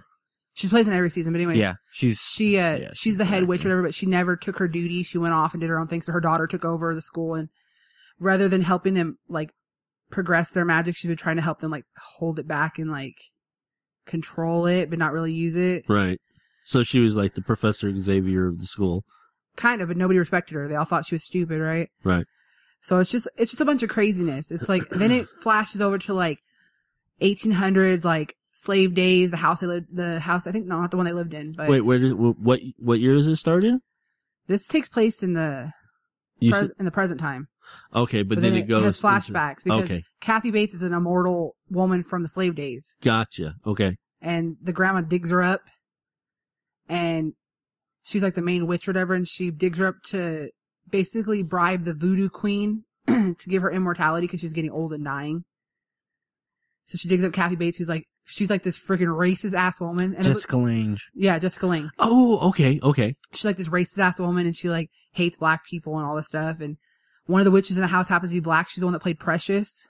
okay. Gab- Gabri. oh yeah, she that was Gabrielle Sabine or whatever. Yes, she's a good actress. She was really good in that show. And um, the grandma finds out that the new superior witch has been born because once the new superior witch starts to take shape, she'll it kills the main witch off, takes all her powers, and it kills her, gives her cancer, and she dies every se- every generation. That's just the the progress of yeah. So she's like trying to figure out who the new witch is so she can kill them so she can like live forever, trying to figure out like how she can live forever. And um it just gets really good. Like everybody keeps dying and they some of them get more powerful, they get brought back to life. It's just craziness. really. Yes. you Like know this. This has brought on the genre of erotic horror. Mhm. I didn't know that. that? That show? Ameri- American- yes, American Yeah, Horror Story is it's always got erotic some- horror. it's always got some kind of sexual crap in Yeah. it. Really? Yeah. Freaking Gabrielle Sabi had sex with a freaking uh Taurus monster, Minotaur, in that show. And it tried to kill her. That is weird. Sebastian. But anyway, Sebastian. this is a really good. I don't know why people didn't like it. I thought it was the best one so far. I just people I didn't like comprehend it. I like magic and all that stuff. I, I like things that and it's like really back and forth, like here and there. You have to like really pay attention. I love shows like that. And I didn't. I really like. I kept saying like, I, like you know, how you try to figure out the ending. Right. I eventually did kind of figure out the ending, but it took me a long time. I kept changing my mind because the way the story was going. I like shows like that. Like I would be like, okay, it's gonna be that person's gonna be the main witch because you're trying to figure out the whole Right. so like, who is this main witch going to be? And then finally, you're like, oh, I should have thought about that like, the, in the first place. Like, it's really, really good. And then there's like a whole bunch of nasty ass shit, zombies, all kinds of weird stuff in it. uh, Out of the the three, which one's the best one? That one. The third one is The the, second one was, I think they've actually progressively gotten better. the Okay. first one was good. and then the second one, when I saw it, I was like, oh, this is really good. Like, cause it has like the aliens and all that weird shit in it. Like, it's just weird, huh, Yeah. babe? Serial killers, aliens, it's weird. best. Okay. But this one is it wasn't as weird as the second one, but I think it had a lot better of a story. I think people didn't like the ending because the ending was somewhat happy. Oh, okay. Well, because they always have like a like A an, person that, that everybody dies in every season at the ending. um in, Just about. in the first season everybody died, but they were all ghosts. But so it was kind of like a happy ending. They were all at Christmas together. They were all dead, but they were at Christmas together, spending time as a family, even though they were all dead because that that house that they were in Right. keeps their souls there forever. Right. The second one, I don't remember the ending of the second one for some reason, but I know it wasn't happy. It was a sad ending.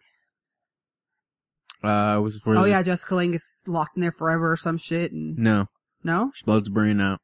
oh, she blows her brain out. Yeah, Oh no, she no, she didn't. She died.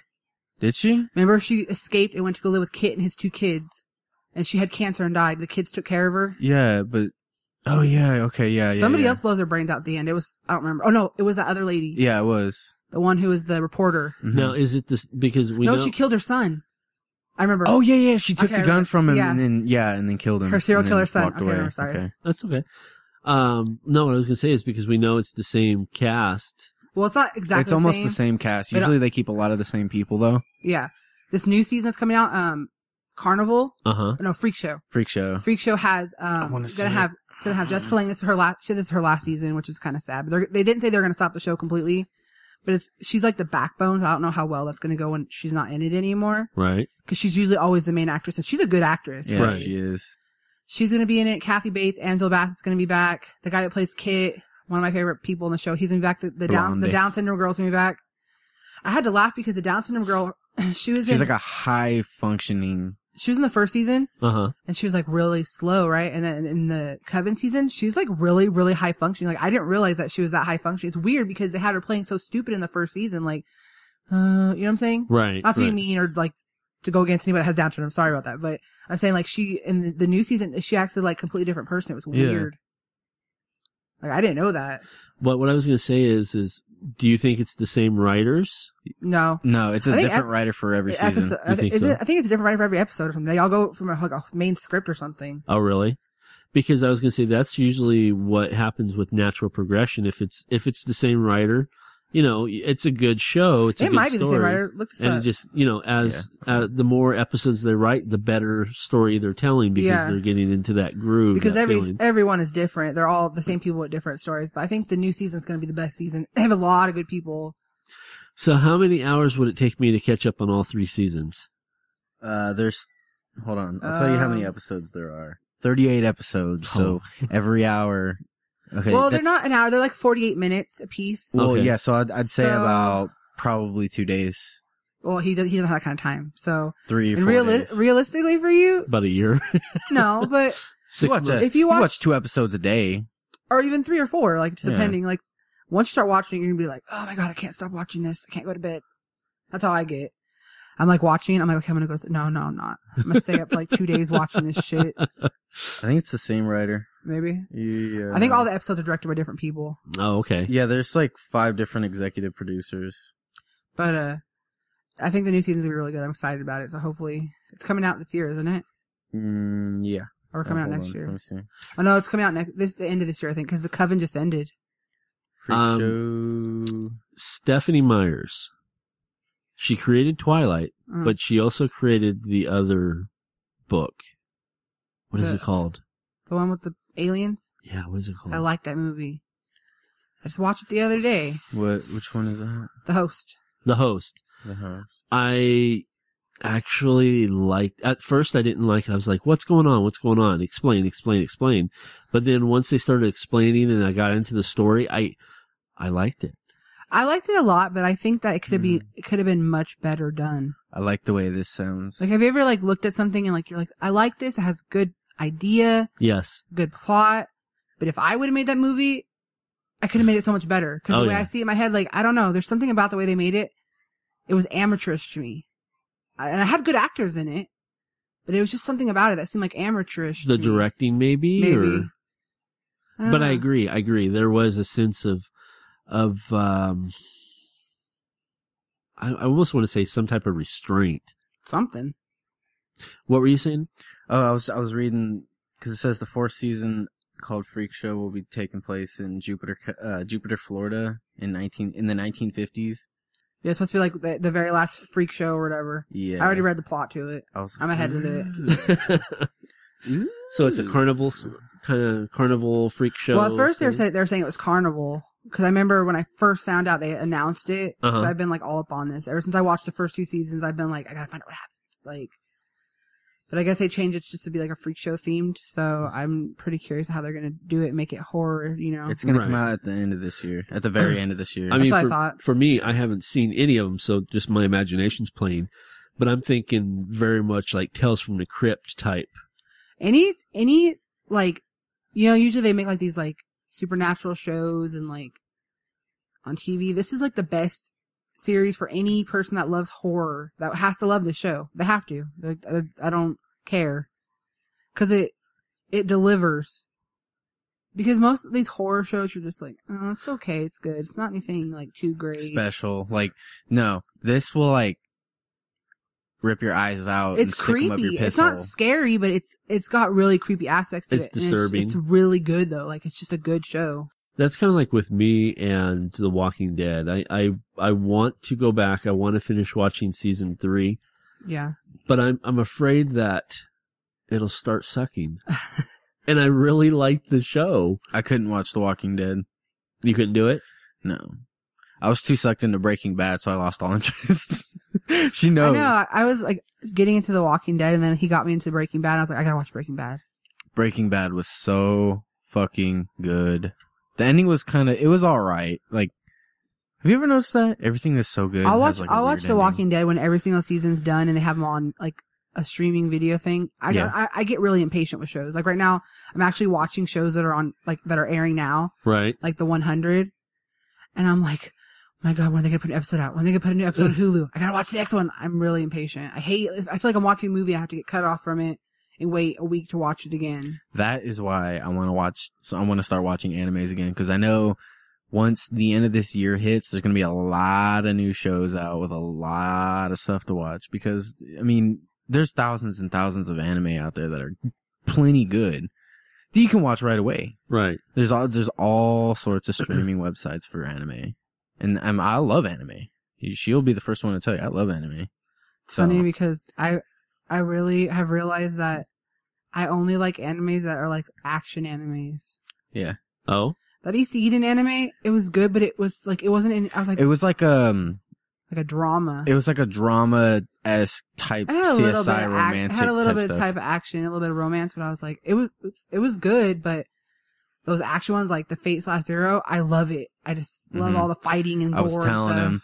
He, I, I was like, I was like, they have. I was telling him their um their noble phantasms. I told him about when I seen Berserker. when I s- no when I seen freaking uh Arturia's Noble Phantasm, I got goosebumps from Really? that shit. Yes, because we all knew that it was King Arthur, but did you tell him how uh the sword is invisible? oh no, I didn't. No. Okay, her sword. I wanted him. I wanted him to watch. This it. is just one part. He'll I know. he could watch it if he ever does. He ever has time, but um, her sword's invisible, so they can't like see how big it is or like how to dodge it or whatever. And when she calls on her no- noble phantasm for the first time because she wasn't able to use it because it was in her left hand, Uh huh. like they have they're placing her body in different places. Her left hand was like injured. Well, she calls on it and she picks up her sword and all this energy comes out of the ground like white light. It just comes out from everywhere around her. Like and like she because she can walk on water because she has a a magic spell put on her shoes or whatever. And she holds it up and all this light comes and she's like sh- she's like getting all like intense. She's like Excalibur and then like it just goes flying the light and destroys everything in front of it, disintegrates it to nothing. Really? And it's big old glowing gold Excalibur in her hand. So what is the connection of walking on water? her oh. suit is made out of magic. all their suits they all have suits and they're made out of magic Uh huh. it's just one of her ma- like they all have different magic like skills or whatever that's one of her magic skills Yeah. like her suit uh is invincible to uh based like regular um me- like melee damage Uh huh. but it's weak to magic Uh-huh. and then she can walk on water because of her shoes I thought you were going to say she was like a descendant of Jesus or something. no but she she's uh she's king arthur in the body of joan of arc That's what I told him. Yeah. yeah I was like, they never explain why though but they might in like the ne- the, And the older new one. thing, yeah. because that that crazy caster guy was like my Joan of Arc, and Yeah. I thought he was like like maybe she looked like him, but when he died by her noble phantasm, sh- he saw her in the light, and he reached out and she took his hand, and it was Joan of Arc, but it was the same girl, Mhm. huh, so it really was the body of Joan of Arc for whatever reason. that's weird. Friggin' Berserker's badass, though. You got to see this guy. I showed him. Yeah, I the seen picture. it. Oh, He's okay. like, oh my god, that Yeah. looks so Sir fucking Lancelot. cool. Damn it, you missed. it tells you in the first episode. Yeah, but Well, I figured that if King Arthur with Lancelot was going to be Yeah. right behind. Yeah, it- he's he's a I think fucking he badass. looks really cool though. when when he takes off his like his ghostly His shit and ghost- his head. yeah. his helmet's really fucking cool. But like when he takes his helmet off, like you'll know he's berserker. Like his face expresses it. There's actually a list on the internet that talks because I guess there's like a whole backstory to this that talks about every single deity that's been in the in the class. the Holy War yeah, Really? and like what class they were. Like Medusa was in the Holy War. she all was a these different- writer She was a writer. All these different people. She Yeah. probably rode a snake or something. probably because Alexander the Great rides on a chariot with fucking big ass blades on the side. On the wheels? Yeah, Castor was some crazy French guy. I can't. I don't really know. I know he's a real person because they're all real people. Who? yeah. Castor. Because there's, there's an assassin, Uh huh. a caster, um, The archer, an archer, the lancer, the lancer, and um, the rider, the knight, she's not the berserker. the berserk. No, there's no knight. She's the knight. No, she's not. She's a um. Hell, well, what do they call her? Saber. Saber. That's her class, but she's really like a paladin. Okay, She's like a tank because she has that shield, but she never uses it. that's true. Yeah, I, She's I do Saber. want to see it. I Like it's really it's do. really fucking it's in depth. Like I told him I was like because I, I I- I told him I was like if I were to ever think of an anime character, I told him that the main character of that anime make would make me think of him as an anime character Yeah, because he's heartless, but he has a heart. yeah. Like you would you'll know. Are you talking about the guy? Yeah, the guy. Yeah. Yeah. The ending is so bad. Don't tell me the ending. I'm not. I'm just. But I kind of I can get over the ending because I know it's just a prequel, Yeah. so I know it's not not over. The one thing I will tell you is that I know that in the new ep- the new one, I know that Saber's in it and Gilgamesh are in it Yeah. as main characters. I told him about Gilgamesh. He's like, Gilgamesh looks fucking cool. I don't understand why Gilgamesh. He's Is the it archer, Archer? class, but, like, I told he him I was doesn't like, do anything yeah, but sit on his ass. He's the king of all kings, like God basically. right? and he has everything. He doesn't have to do anything because he's the king of. Because they're all like, because uh, Alexander was the king of king of conquerors. conquerors, and then she was the king, Saber was the king of knights, king of knights. Yeah, and he's the king of kings. Pull up your mic. I'm, I'm sitting there watching it. watching it Just grab- fall yeah. slowly. Yeah, It doesn't want to stay. I'll tighten it up. Okay. Next episode, I'll put it in a different location. Yeah, put it right I'll here. put it right here. Yeah, yeah, it's really good. You gotta watch it. You'll like it a lot. I want to. And I don't even know how the conversation started. I Oh, just told to him. be- just because I said, "Hey, what are you up to?" Yeah, I was like, yeah, we're I got you on watching this awesome anime. and stuff. yeah. I was just like, I think this all anime. started the day that we started watching Akira again, like for the first time in a long time. Yeah, I I can't, dude. I have I can't watch Akira like every day or like every other day. The 'Cause series. fucking no, the Uh, the movie, movie. from the 1980s. Last time I watched it was in 19. It's Hmm. on Hulu. We watched it, and he's like, he's like, you know that creepy baby thing. I'm like, what baby thing? It's not a baby. It's him. I know it's him, but it's his it his body turns into a fucking creepy baby thing and starts walking up the thing. He's like, it creeped me out so bad when I was little. Dude, it's The last time I traumatizing. seen that was in like 1990. How come they never they never explain why, why those little kids look like weirdos? I don't know. Like old people, they because never they were explained taking it. that medicine. Oh, is that why? Yeah, they were taking that medicine to suppress Oh. their power, so they never Oh. age. You- but they did age. I don't know. I was really high when I saw it, so I, I it's kind of hard for me to. You've seen it when you weren't high because you showed it to me. He when you probably were was so- high. Wait a No, he was second. No, um, but seriously, it's been a long time. It's it's really. I just remember the, you know, he he turned into that big old ball of flesh. That was yeah, just that shit ugh, nasty. makes me cringe every time I think about it. It's bad. Speaking of bad, and, and this isn't on the this is on a totally different level. Do we know who Rob Liefeld is? No. No, Rob Liefeld is the guy. He created um, Deadpool. He created let's see. Fuck, what did, Cable. He created Cable. He created the X Force, the original X Force. Um, one of the things that he has, and, and no one knows how he got famous, but he just a horrible artist. One thing he could not do for shit is he couldn't draw hands and he couldn't draw feet. And all his characters had this like, I've got to take a shit look, you know, the "Mm," look. Yeah. Well, in the nineties, in uh, amongst his fame, because he was like one of the highest paid artists who couldn't draw, he developed a comic book uh, through his Extreme Studios. I believe it was Extreme Studios, and it was Jesus versus Zeus. Zeus. And that's that right there. Remember that Jesus versus Santa comic that I read? Do you remember that? Well, yeah, we did a whole episode on that. Oh yeah, okay. But yeah, he this is his drawing. Um I can see just now there's a lot of touch up on the artwork. But yeah, he actually did uh, a thing that Jesus and Zeus fought each other That's too funny. to find out who the supreme god was. Uh, let's see. They did a, a whole little crossover thing with uh, other different characters. Um, that's is that his artwork? You can tell it's just it's just blah. I mean, the you coloring. can't really even tell what it is unless you like actually look at it, and then you're like, I don't okay, like the that's- face at all. There's so much detail to the body. There's like no detail to the face. Right. Yeah. Same thing Okay. right there, This too. that's classic Rob Liefeld. What the? He- that girl in the back, her body is misshapen as mother, and it's freaky. You see that? yeah. It That's looks not- like she's that's not supposed to be human an anatomy. alien. Well, that was another thing is that he was he was always dinged on his human anatomy. He, it was always wrong. And let's see. And when they did draw hands, they were always in a fist. And I was just looking down and noticed that they were in fists.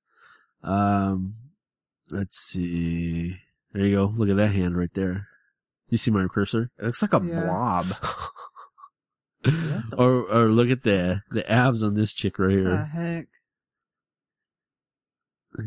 Her body, dude, like it looked like somebody broke her back, and she looked like a. What Oh, is that? A movie he made? No, uh, at one point he got tired of drawing, so he hired models.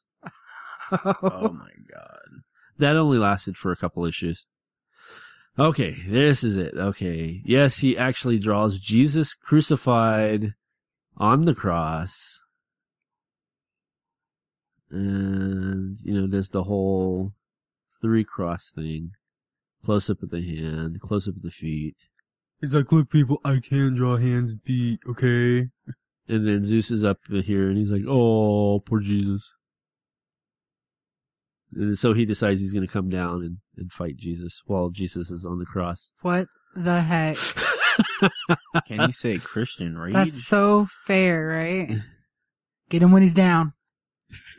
well, he, Jesus gets pissed off because he sees him.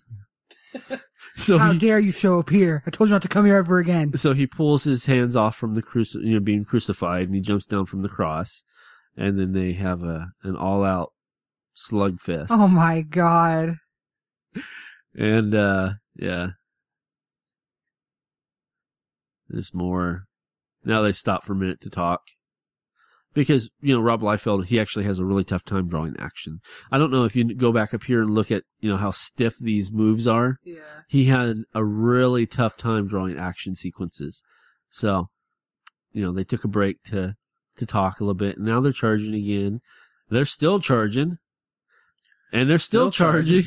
this is fucking Dragon Ball Z all Yeah. over again. And uh, let's see, I think that was it. But yeah, I just wanted to bring that up because that is probably the worst professional made comic made ever. Ever. I mean, who would greenlight the concept of Jesus versus Zeus? I mean, really, who would greenlight that? No idea. even if it was Jim Lee, oh no, that's not really true because if it was Jim Lee, I'd probably just look at it. And I'm like, oh, okay, let's just see how he draws Jesus. Yeah. Okay, but uh, but I mean, At least he can draw. but I mean, you know, it's just a bad idea altogether. Uh, I had to bring that up for you this episode: Jesus versus Zeus, or or or or or or Jesus versus Zeus.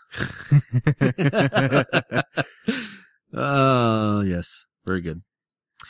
Um, all right, let's go into the next topic. Last episode, we talked about Mr. Brian Singer and how he liked to butt rape 17 year old little boys. Remember that? yeah. Yes. Well, he came out to TMZ.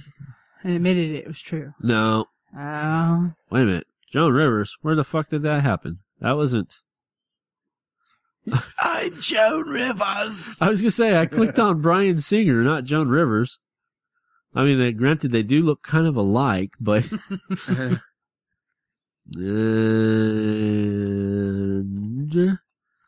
yeah, Oh, she finally came out, huh? Her and her Yeah. bike. No big deal. Uh, Yeah. Uh, no. Where'd it go? I. You know what I thought of when I when I seen that person on the turntables? I was like, look, guys, I can spin. no. Mm-mm. Let's see. No. Okay. What? Hold on. Let me go back over here. Okay. I'm clicking here. X Men director Brian Singer sexual assault law Hawaii Toronto. You see that right? Yeah. Mm. Yes. Okay. I'm clicking on it. It's taking you to Joan, Joan Rivers. Rivers.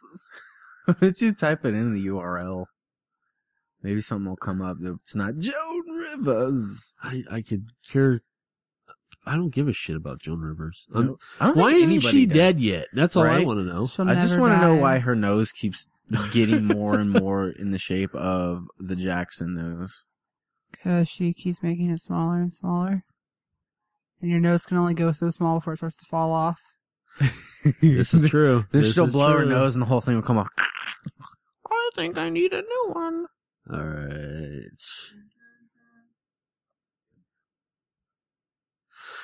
Okay, this isn't quite what I had, but this looks interesting enough to read. Brian Singer's attorney says 100 witnesses will disprove allegations against the X-Men director. Why does he have to be the X-Men director? Why do they have to pull the X-Men through this? Why couldn't he be the unusual suspects director? Because they're trying to Because they're trying to make him seem walk, like a all, hero. walk all over the poor X. He's already freaking ruined everything as it is. I know. Why? Uh, He's like, I'm not gay. I just enjoy butthole. And you know the funny thing is, is you know there's a lot of gay people on the the X Men forum, and people like he's not gay, he's not gay, and then some a lot of the the uh, gay fans are coming back and they're like, uh, where have you been? So I guess he he likes he's a a giver and a taker. He's a Oh. catcher and a pitcher. He gives us and takes us away. Oh my god. or actually, it's it's uh, giveth and leave behind. I guess not really Yeah. take away. Yeah. I think it takes away my hopes and dreams. Ah, It's a good X-Men movie. Los Angeles. The attorney for X Men director Brian Singer released a statement Wednesday. Uh, hey, what was it? Vehemently? Vehemently. What the fuck is vehemently? I don't know. Vehemently. Uh, denying allegations that the director director sexually abused Michael Egan, a former aspiring actor who filed a civil suit against the director. Singer's attorney said that the director had an ironclad alibi, credit card receipts, phone records, and more than 100 witnesses who could have proved that the director was not in Hawaii, the site of the alleged abuse at the time Ing- Ingen said it happened. Now, Brian Singer's rich, Yep. okay? And you know as well as I know that he don't buy all his shit. No. He sends people No. out to go get his shit for him. That's what I was going for. Yeah. Exactly. That's exactly what I was going for. Yeah, he has people for that shit. He don't have to get off his ass to do anything. So, So he could buy his freedom. yeah. Everybody can. It's rich. Say say that. I need you to go into the phone company records and, and make up some fake shit did, for me. Did you guys? Did you ever go and actually pull up the the the suit, the written No. suit, No. Mm-hmm. and how graphic it was? uh, It, it was it was really graphic. I I still haven't seen. I, no, no, no. See, if you go to that boy and you tell him to bend over, I bet he's got the scar to prove it. That's true. But and that's funny you say it because I was going to say I I haven't seen a picture of the the accuser, but he has to be because Brian Singer is like what five foot nothing. yeah. You know, he's tiny, and it was just like Like a um, hoe. Pong, pong, pong, pong, pong, pong, pong, pong. but it, it was um For real, you could put him in a fucking whack a mole machine. Like, pong, pong, pong, pong, pong, pong, pong, and hit him so many times, and he'll still be there. but um in the allegation it says that you know brian singer held him down and butt raped him Mm-hmm.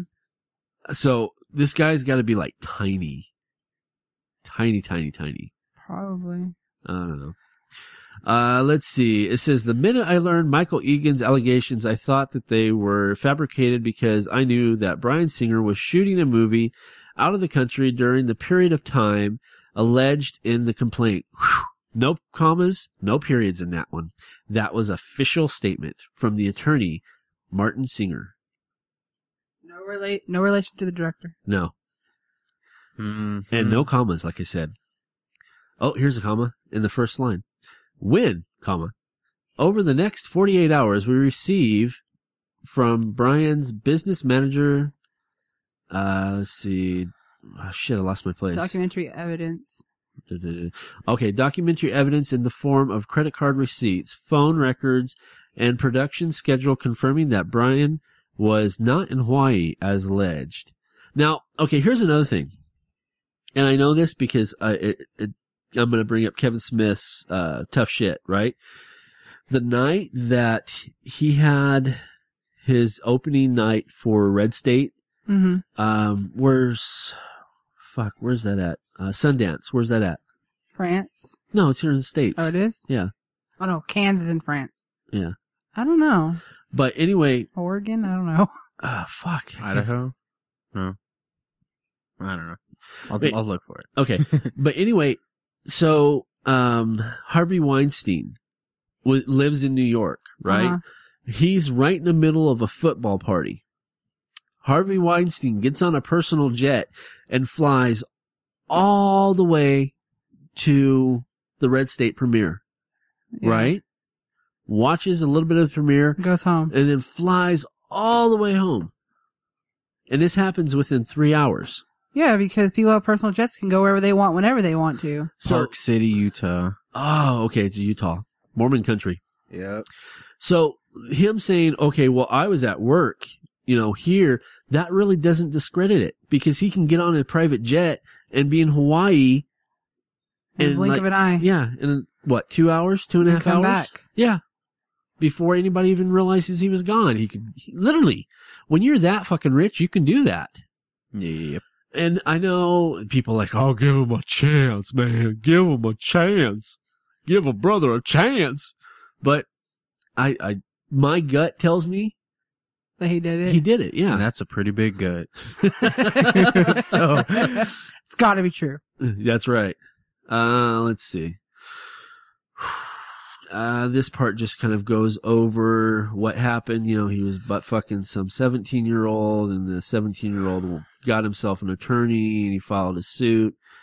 And they said that this, now it's saying the abuse happened in 2000, but originally when the, the news first came out, I think it was like 99.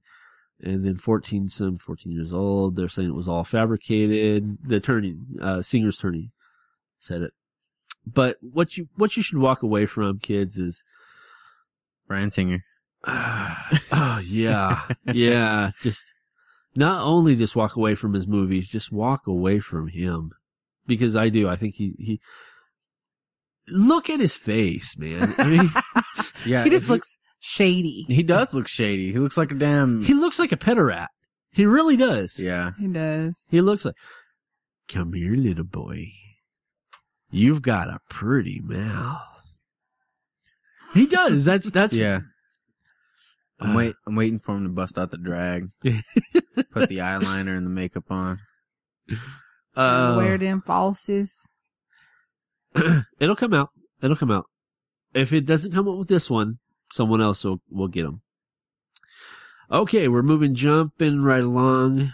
Do we want to talk about somebody getting killed or somebody getting killed in the comic book? Well, here's your option. You have an option about talking about a person getting killed in a comic or a person getting killed after watching a comic book movie. Go to the man killed after watching the new 300. All right. Man struck, killed outside theater after 300 Rise of the Empire dispute. That's right, this fucker got killed just because he had a dispute with someone. Police in Texas, Texas, Tax ass. are searching for two suspects in a pickup. Wow. That, that, especially in the state of Texas, Yeah. that narrows it down. They're looking for two suspects in a pickup truck Uh, let's see. That struck and killed 23 year old man outside a Houston area movie theater following an argument about 300 Rise of the Empire.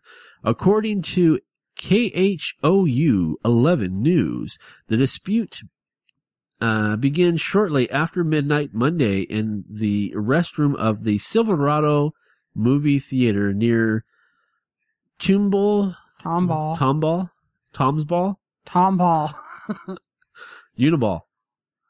Uh, when two men allegedly inje- well, injected themselves into a conversation between Michael Emerson and his two friends about whether the film might spawn a sequel. Oh my God, are you telling me that, that he got killed because of that? Wow. What is the world coming to when nerds can't be nerds? For What the real. fuck is this? We're, we're nerds, people. We're supposed to be, you know, We're supposed to be optimistic or pessimistic about something. we get along, especially with our own kind. I know. It, it doesn't matter what you look like or how, you know, what other gangster shit. If you're a hardcore thug and you secretly watch, you know, 300 or you read comic books in the bathroom, I don't care how hardcore you are, you're a nerd. That's right. Uh, let's see. It's a follow-up to 300, an adaptation of 1998 Dark Horse Limited series by Frank Miller and Lynn Valerie. According to Emerson's friend Ryan Hacker, the argument escalated when one of the men made a what a dis dis Paraging. disparaging disparaging comment about Emerson's disfigured arm. Okay. Uh this is getting weird. When both parties left the theater for for the parking lot, sheriff deputies say the two men got into their Ford F-150 crew cab truck when Emerson confronted them outside the passenger door. The driver allegedly put the vehicle in reverse and struck him, knocking him onto the ground. The truck then fled the scene. They hit him going fast. It wasn't a little nudge. Get out of the way. It was fast. It happened in a split second, Hacker told the television station. I think, I, I think the emotions and the adrenaline were pumping and they didn't have control of what was going on. So they Um, ran him over because they didn't agree with what he said. Wow. Yes. Oh, wow. Um, And okay, hold on, hold on, hold on. Scroll Yes. back up. Scroll okay, back up. Okay, okay. Higher? Yeah. Okay. Wait, wait, okay. Okay. What is that? It says right there. There's sheriff's deputies right fucking there. Yeah. What the hell? They didn't get the damn license plate number. They didn't chase him down. What the fuck is this? I don't know, but if it was, it was like a, it was like a late night premiere, right? Or no? Yeah, it was at the premiere. Yeah, but So it says that why- there was but two why does- deputies. No, according to what they know. Uh, the statement closes with, help us find out who did this to Michael so we can get justice for him and our family, said Emerson's mother, Stevie Garner. Isn't that a singer, Stevie Garner? No, I don't think so. It feels like a dream. It doesn't feel real to me right now. I'm good for five minutes and then I cry for hours. I want to hold my child. I want him to say, I love you, mama. I love you, mama. I'm coming home, mama. I want to see his big blue eyes and his beautiful smile. Oh my god. Sorry, I got into character. That's so stupid though. Why? I don't know. I, It's- it's just that's the problem, it, and it happened last year when that one dude stabbed the other dude at the Comic Con with a pencil. Remember that? Yeah. What the hell? Nerds are getting crazy.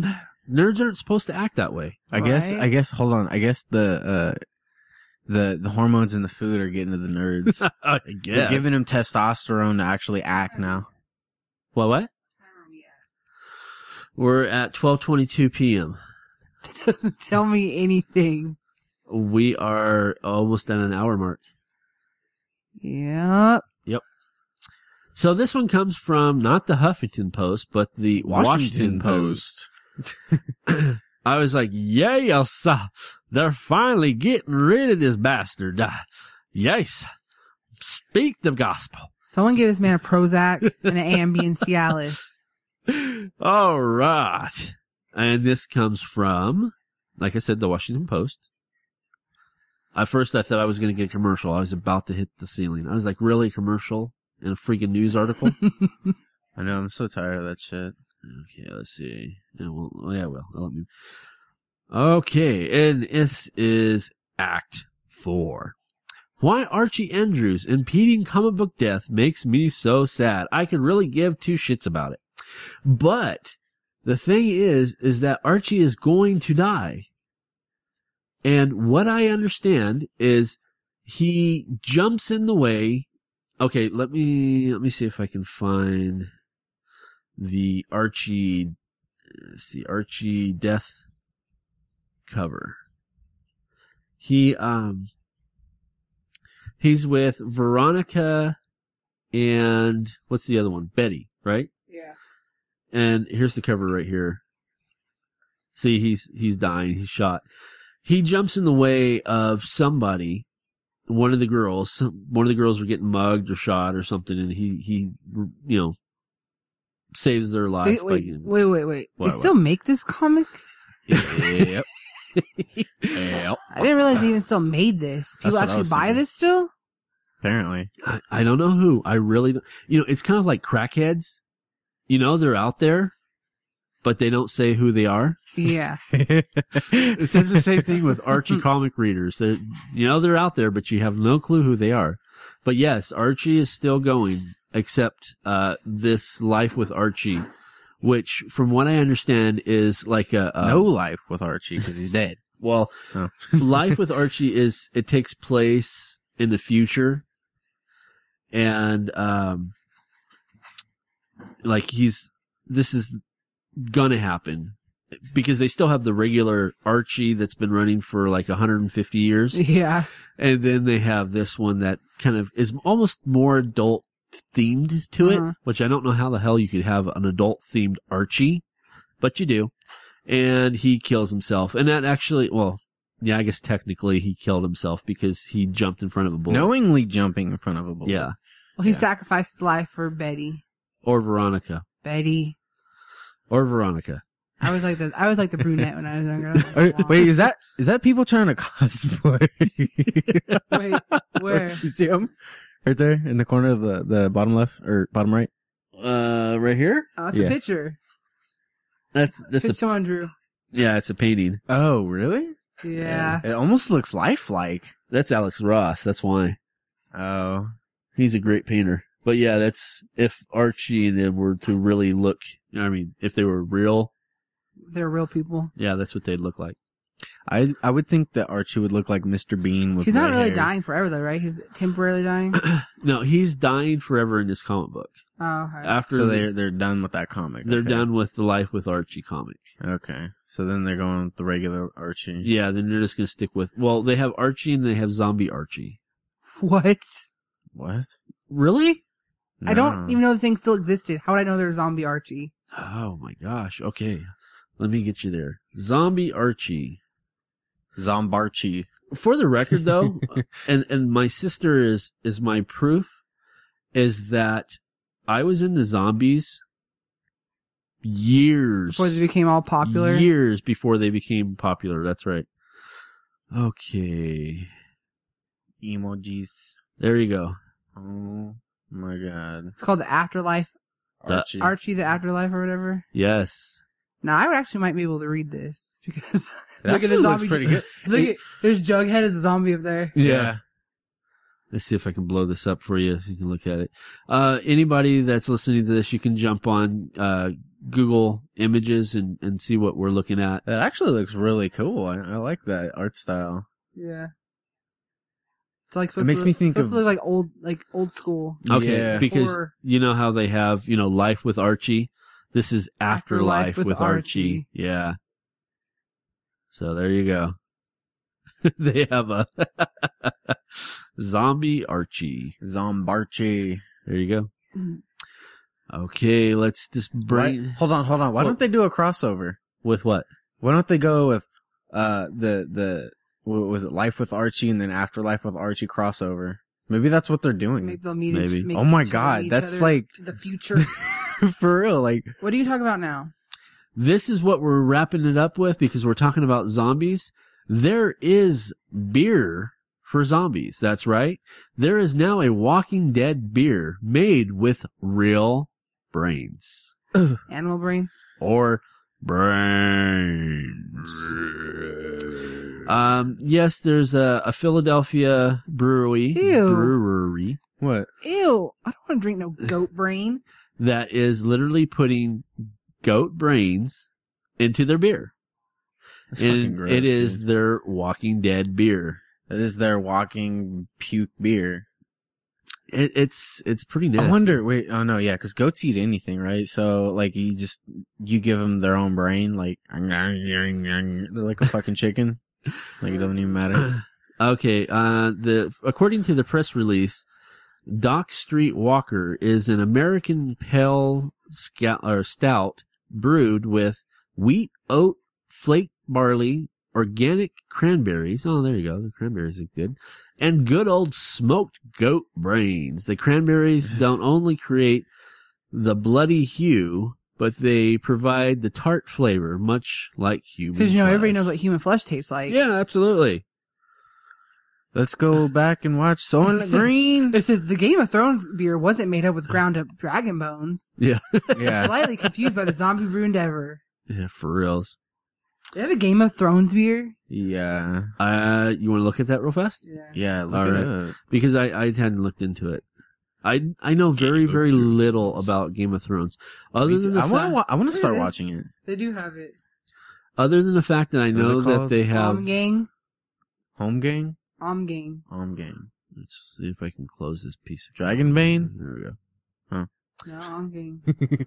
Game of Thrones Fire and Blood is what it's called. Ooh, I like the sound of that. I the could company, probably, the company's Om gang that makes it. if we could find that, I would drink that. It's red ale. Ooh, dragon blood. There ain't no dragon bones in it though, so it's not authentic. That's true. All right, I'm gonna close that out here. I'm hoping that we don't pick up that advertisement that just was really, really faint. Did you hear it? Yeah, I This- don't think it'll. It, if it does, you can just fade it out. I'll try. But Back to the zombie brain beer. I want some of the dragon brain beer, Dragon blood, you mean? dragon blood. Okay, kids. Well, it is twelve thirty in the morning, and I've we got are going to bed. yes, we've got a long day ahead. So, any closing thoughts for our episode seventy? Don't be a fart sniffer. Okay, I like that one. Stay away from Brian Singer. Don't buy Google Either Glass. you- Either you're a Wait, smart don't- failure or a smart I fart said don't buy sniffer. Google Glass. Why? Because you can't sell it once you buy it. It's only yours forever. Yeah, they personalize it for you. The software is untradeable. Yes, Really? Because Yes. all, people- all these people who bought the Google Glass, they're uh, trying to sell it. Who got the trial ones or whatever? Fifteen Right. hundred dollars. They're trying to sell them, and you're and you're not allowed to sell them. No shit. Yeah, they the made it. software is untradeable or some shit like that. Though they look cool, and you can you can put your own personalized subscription eyeglasses in there for three hundred dollars. Don't buy them yet. Wait. All right, kids. Well, that's it for this week. I am David K. Montoya. I Rexy Lofgren. And I'm Aaron Illich. And if you're just one of those fuckers that are like, ooh, brains and beers, then you're making everybody else see in red. Good night. That was too cute. I remember when we were doing that. As soon as I heard it, I, I remembered what it was. Zoe was three, almost three, I think. Let me see. When was that pulled up? Uh, let's see. So April 28th, 2014. So she wasn't even three yet. Wow. She was a good talker for not even being that old.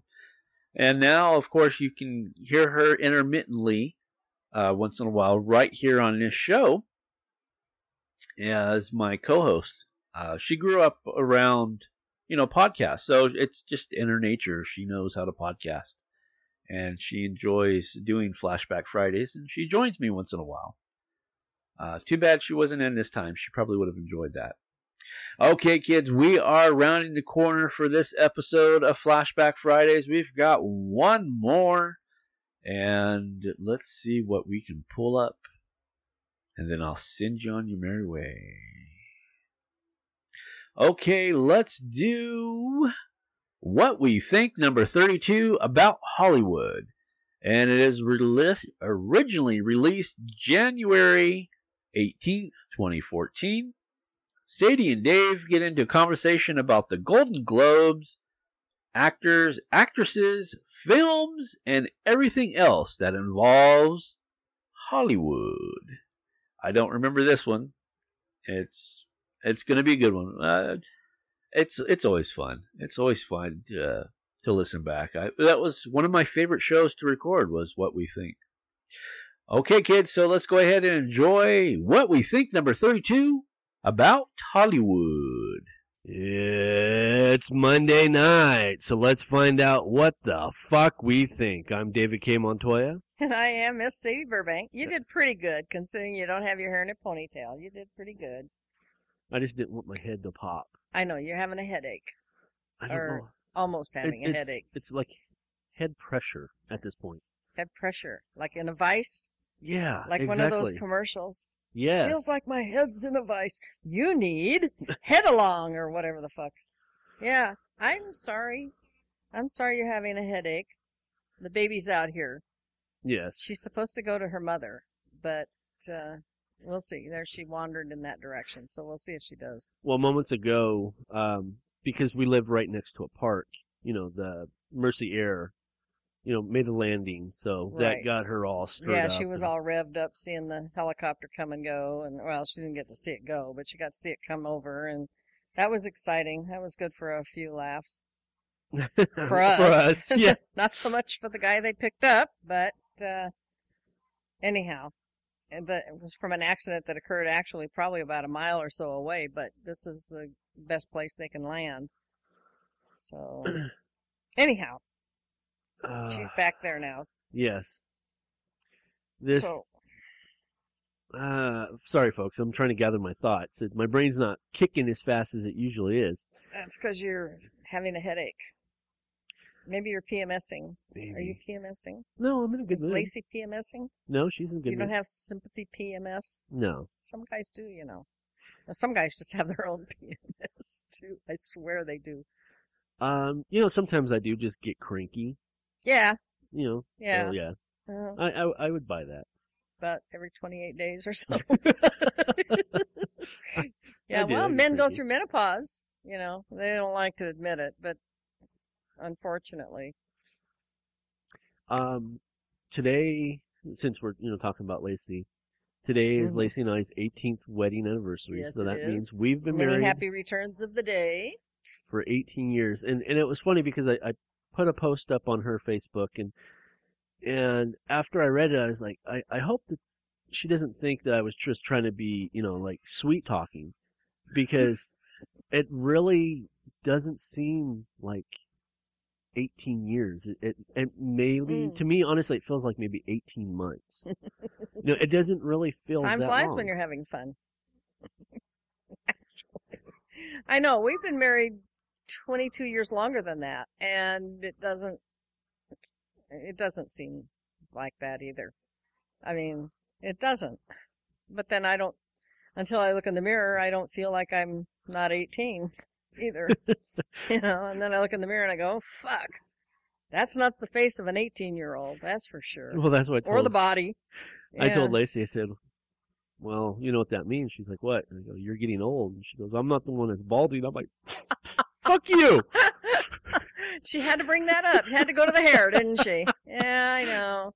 I know. See, Ernie's Uh. Ernie's got this this hair issue, if you will. He Mm-hmm. Mhm. got his mother's hair genes, and um, which is sad because his dad just had like tons of hair Right.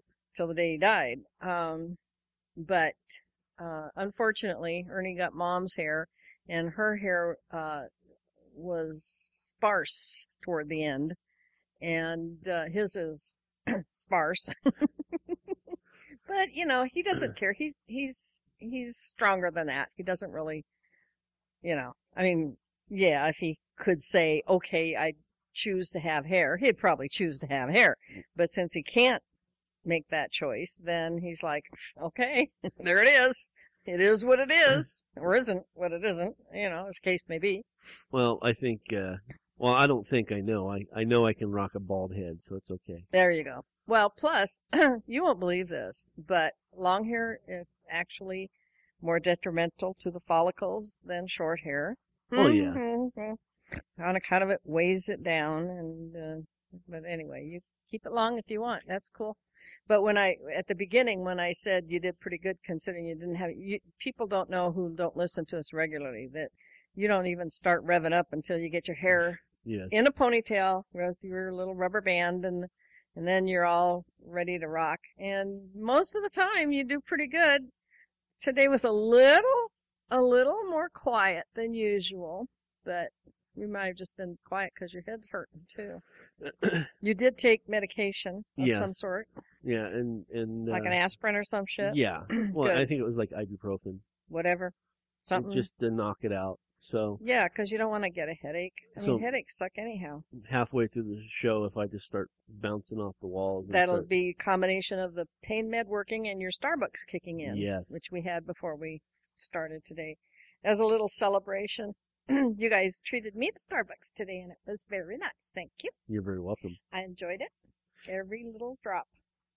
so, and I, I, I mentioned this off just a, a wee bit, a little bit. Um, you know, I'm, I, I'm been hit. I mean, seriously hit with the writing bug. This yeah, last you've been couple months, writing your ass off. and I'm, I'm just going with it. You Yeah, know, because why not? there's no blockage, and like I said, I'm, I'm done. Um, with the first draft, Terry and I actually sat down to start working on the second draft editing Mm-hmm. of a Yelp Gnome Mm-hmm. and I started I started this a, a, back in December. No, it was November. God, I started in November. I started Mhm. writing Incubus, Mm-hmm. and I've been writing on Incubus now that I'm finished with Mhm. um, A a Yelp. Yeltnum. Oh, Mm-hmm.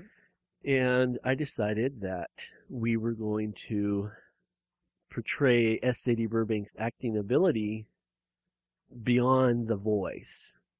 Now, for any of you that don't know, uh, I think I've mentioned it here a couple times, haven't I? Or uh, I don't has- know. What are you going to say? It, it's kind of hard to remember what we say off the air to what I we say know, on to the what we just say to each other. air. Yes. I Um, know. Incubus is a story that actually came out of a podcast that I did. Um, what is it? Scene Red 51. And what had happened is normally with Scene Red, we have content already laid out. And part of the trick of podcasting is, is you pace yourself with the, the content. No, not with us. I mean, that's not true. W- Before we had content, we had the segments, and I Right. knew what we were going to talk about, Right. so we paced it out so, so, we, we could could get cover it all in, right? Well, for Scene Red 51, we just started yapping Mm-hmm. and I got lost in the conversation and, and stopped pacing. Mm-hmm. And halfway through the show, we're like, "Oh shit, we're out of content."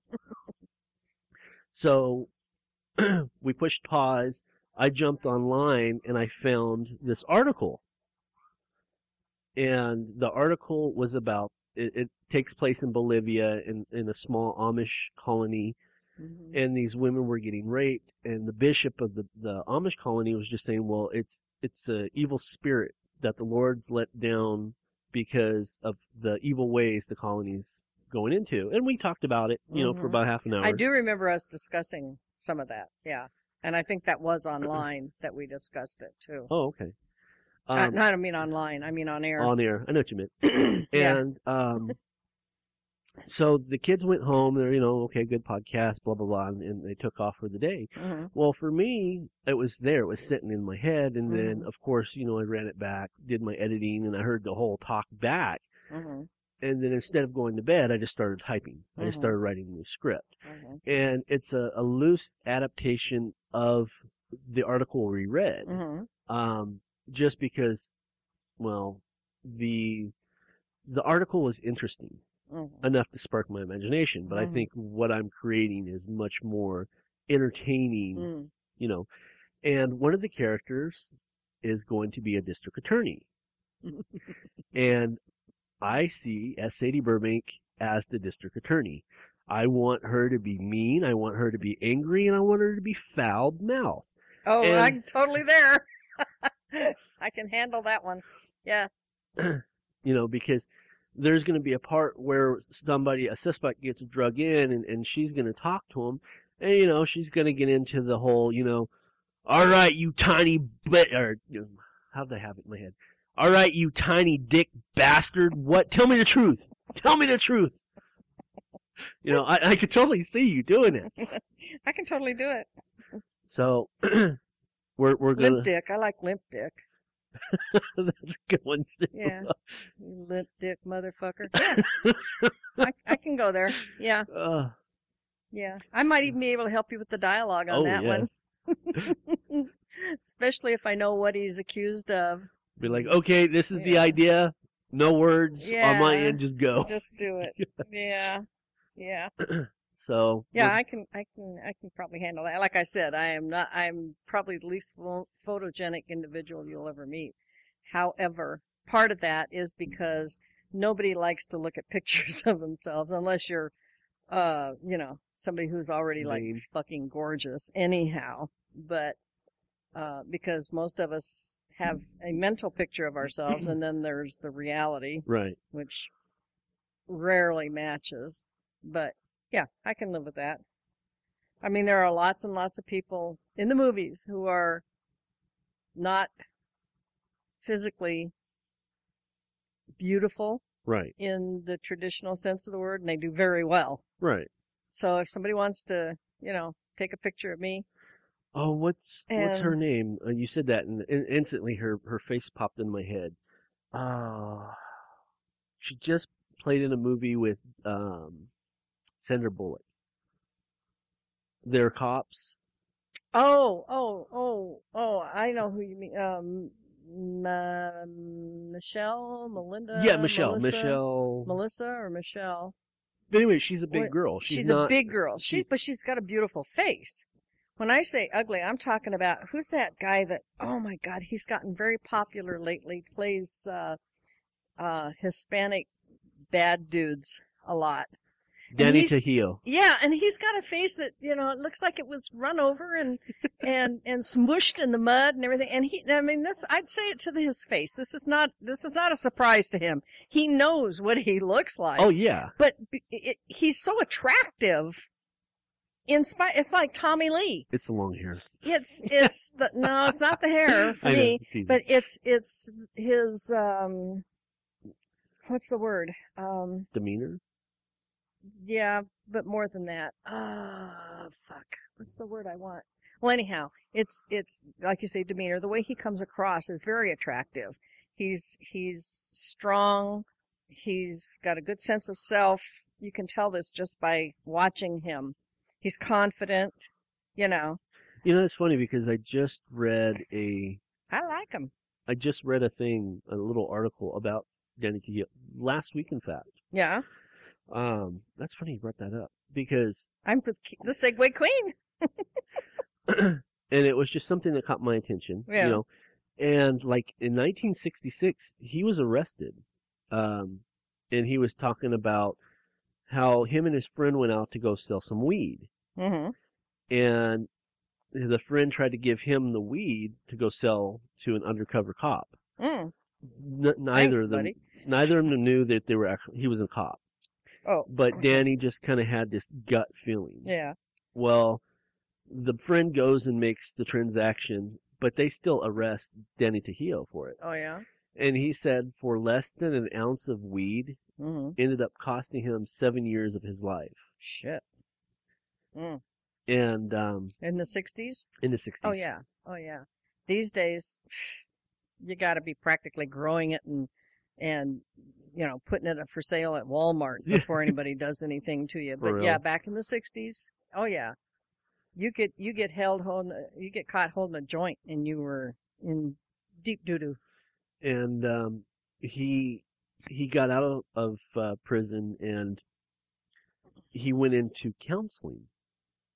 You know, and Being counseled or no, he- counseling. He, he was counseling. He was Yeah. the counselor, and he came across this young kid who was just down on his luck and, and he he was retelling the story about how this kid was would call him in the middle of the night you know tell him all right i don't know i'm at the end of my rope and Mhm. and he said that every time that he would call or he talked to him he'd always remember looking down at the kid's wa- uh, wrist and seeing his you know solid gold rolex but he's at the end of his rope Sell your Rolex, dude.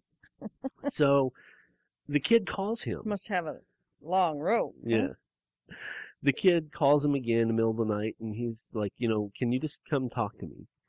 And Danny's like, he really didn't want to, but he's like, all right, I'll come and we'll just, you know, go shoot the Mhm. shit and we'll just Mhm. talk. Mhm. Well, just so happens the kid was at a movie set where when he pulled up and they were sitting on the lot talking. And the director, as the two were talking, director walked up to Danny Tahil and said, Hey, you want a job? Hmm, Just like that. huh? and he's been in the movie business ever since. Ever since, yeah, he's he's just well like Tommy Lee. Tommy Lee has a rugged face. I'll put it that way. It's Right. rugged. Right. Uh, it's not Mack Truck rugged, but it's rugged. Okay. Um, and there are others, lots and lots of others, uh, mostly guys that I can think of. There are some women too.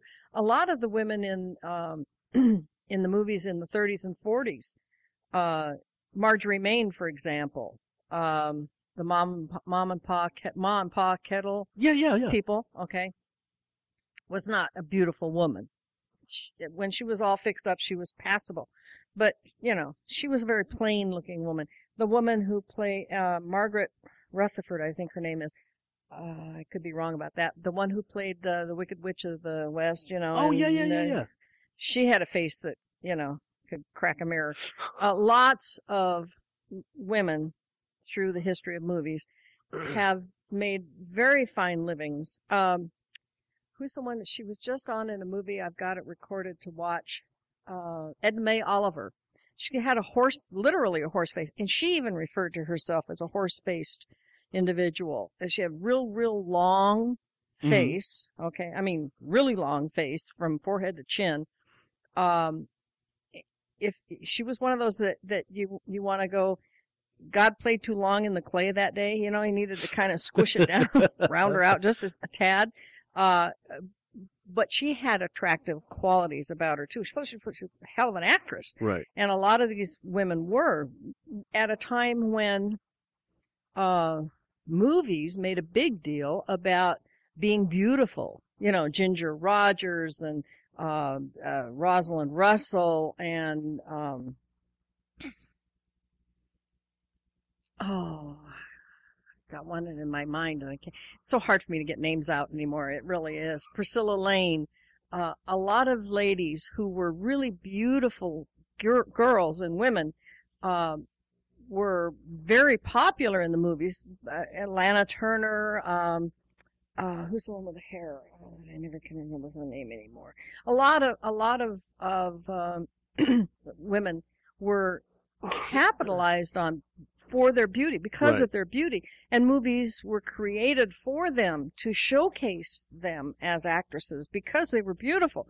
And in spite of all that, these women who weren't the beauties had the courage and the capacity to push themselves into that world Right. and say, you know, yeah, I'm not beautiful, but I can act. And don't you have parts for people who are not necessarily beautiful? You know, bit parts or Right. whatever. And a lot of them worked their way into, um, Stardom. a, a- a, a lifetime of professional work because they were not necessarily stars, but because they were marketable. Uh, if you look, we've been watching a lot of the old movies the last, mm, let me think. Last couple of days was Joan Crawford Day. Okay. Okay. Uh, sh- I didn't know it until I listened to the buildup for some of these movies. She actually made 54 movies in her career. Oh wow. Do you know how many movies that is a year in a 25 year career? One every other year.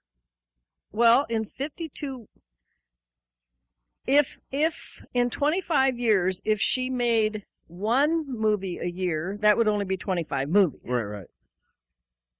She made 54. Ah, okay, gotcha. gotcha. So that's an average of two movies a year. yes. Okay. Oh, I, ha- I I reversed it. Yeah. So that's a lot. That's a lot of movies. Mm-hmm. That is. And interestingly, most of her co-actors, hmm okay, I won't say co-stars because they weren't all stars. Through each of these movies, were pretty much the same guys. You know, the same uh, um, sidekicks for her, Right. Lady sidekicks for her, or the same. Um, uh, not necessarily the same actor, you know, who would co-star with her, but the the supporting actors that came along that would be the police guys or the restaurant guys or the bartenders or whatever. They always were the same guys. Right. You know, and if you watch, like we sometimes do, we watched, I don't know, eight or 10 of these movies over a two day period. You go, damn, I'm getting confused here. He was, he was a cop in the last movie, but now he's a bartender in this movie. You know, it, Right. but they all made, um, a fine living being themselves, being their less than movie star attractive selves, and just doing a good job of acting. And that's still happening today, which I think is cool because if we only had beautiful people to look at, the rest of the world would be going around kicking ourselves. I mean, it's bad enough, really, as it is with our media the way it is these days Right. with movies and television and magazines and um, and everything that that focuses so much on physical beauty. Um, and fortunately, um, schools and um, groups that are geared to helping kids and stuff they're they're trying to get kids and young people to understand that physical beauty is not necessarily the be all end all and uh, trying to help kids understand that they can be just as I don't want to say just as good, but they can be just as productive, just as useful, just as important in life as the beautiful Right. ones can. You know, because it, ki- kids get, you know, they get bombarded with this stuff all the from everywhere. You know, they see nothing but beautiful blonde. It's like uh, Whoopi Gol- Goldberg did on her stand-up routine that time where she pretended she put the towel on her head. Oh, and yeah, pretended yeah. to have long blonde Yeah. hair. You know? well, and and and it's sort of like that because they get the idea that that's what's the goal. Right. That's that's where they need to head, and and and they can't all go there. You know, I like the fact also, uh, as far as like male actors, um, two of my favorite actors, and it, it has nothing to do with with the way they look. It's just I enjoy their Mhm. acting. Mhm. Uh, is Seth Rogen Mhm. and um, oh, I just lost it. I, Mhm. oh, join I hate my that. club. Join my club. Mm. Um, Jonah Hill, Okay, I know who he is too. Yes, and they're both. I just watched Golden Globes last night a little bit, and he, they happened to s- make a joke about Jonah Hill and the movie he was just in. So Oh, okay. I sort of know who he is from. but they're both it, it technically term unterm and I can say this because I'm fat myself Mm. is they're fat Yeah, yeah. they're they're not you know anywhere near um Oh. And fat people have. have We've all been ridiculed for being fat. what's the guy that you drool over every time he, we bring him up what's his name Oh, which one? I got a couple that I drool over. uh, Who's the one I just said something the other day during our multicast, and and and Becca went, eh. Ah, oh okay. Hugh Jackman Yeah. Well, Yeah. Hugh Jackman wasn't the one I was drooling over at the time, But but, that's- Hugh that's who I- Jackman is that's who I was one I thinking of. like. Yeah, yeah. uh, you know they're nowhere near in the the physical no, they're not. No, I mean to them a six pack is something they carry in their Yeah, hand. exactly Yeah, but, I know. but I, I know. enjoy them as actors and I I think it's, and they have a certain sexuality about them too, an appeal sexually about them too. Um, um, s- I can't- God damn it, the guy who played in you, you remember the movie Hitch? Yes. The guy who played Kevin Stacy is that his name? Kevin something. Spollick Ah. I think it's Kevin Spollick Are you yeah, sure? yeah, because he was on. He wasn't. He was. Was it King of Queens? He was also on the King of Queens Could TV be, show. could be. He's he's uh he's a, a chubby guy. Uh huh. has a nice face, really, but uh, he isn't what you would call a sexually attractive necessarily on the face of it guy. Right. But he's very sexy. He when he when he when he strips away all the comedic inference and goes for the s- the sexy bit, he can pull it off. A lot of a lot of big guys can do that. A lot of ugly guys can do that. It's just whether or not they feel it and can Convey it. demonstrate that. You know, you got to be able to. It's like my husband couldn't pull that off for love or money. I can't even get him to pull it off with me in the dark. So, I mean, he's just never going to be able to do that for a camera. Right. Okay. Not even if he was just a voice, he wouldn't be able to do it because it just isn't in. I mean, he's got that, but it's not something he's overt with. It's not part of his personality. It's not, and it's not something that he's verbal about or terribly demonstrative of. It's there when he needs it, but the rest of the time, forget it. It's not going to happen. Right. And I, you know, I've learned to live with that. Been married to him for, uh, been together with him for almost 50 years now. You learn after a while what you can expect and what you can't. But a lot of these guys who have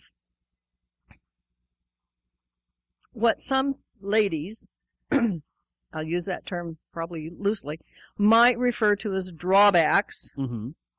physically, uh, can still pull that off, you know, because the, is- being sex, sexually attractive is not about looks, not to women. Right.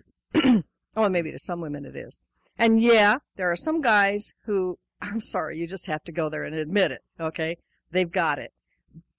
But there's a lot of guys that you would put on the shelf somewhere and go, mm, ugly. And they've got it too. They've got it too. You can ask any woman and she'll tell you, oh yeah, I've seen it. I know it's there. You know, it's just, I was trying to think, what the heck was I watching? We watch so much television, so many movies all the time. I mean, all the time. That television's on at our house practically like 24 7. Right. Um, and I was watching this thing the other just just the last day or two, and it was I think it was a a movie of with kids primarily. Anyhow, the the one kid was talking about this guy, whether or not he needed.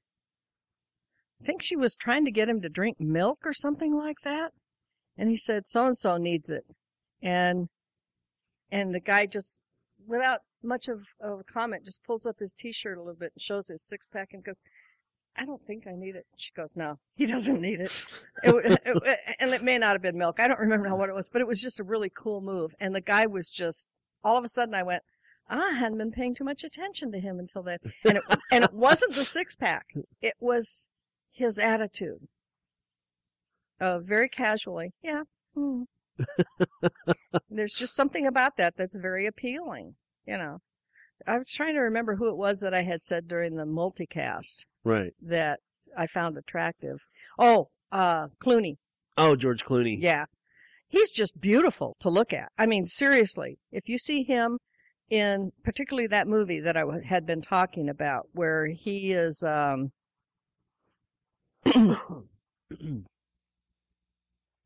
Which with J Lo. He's with J Lo. J Lo's Uh-huh. a cop, and he is a robber, so to speak. And but they they get together. yeah, do they ever? And they're in this restaurant in one scene, Mm-hmm.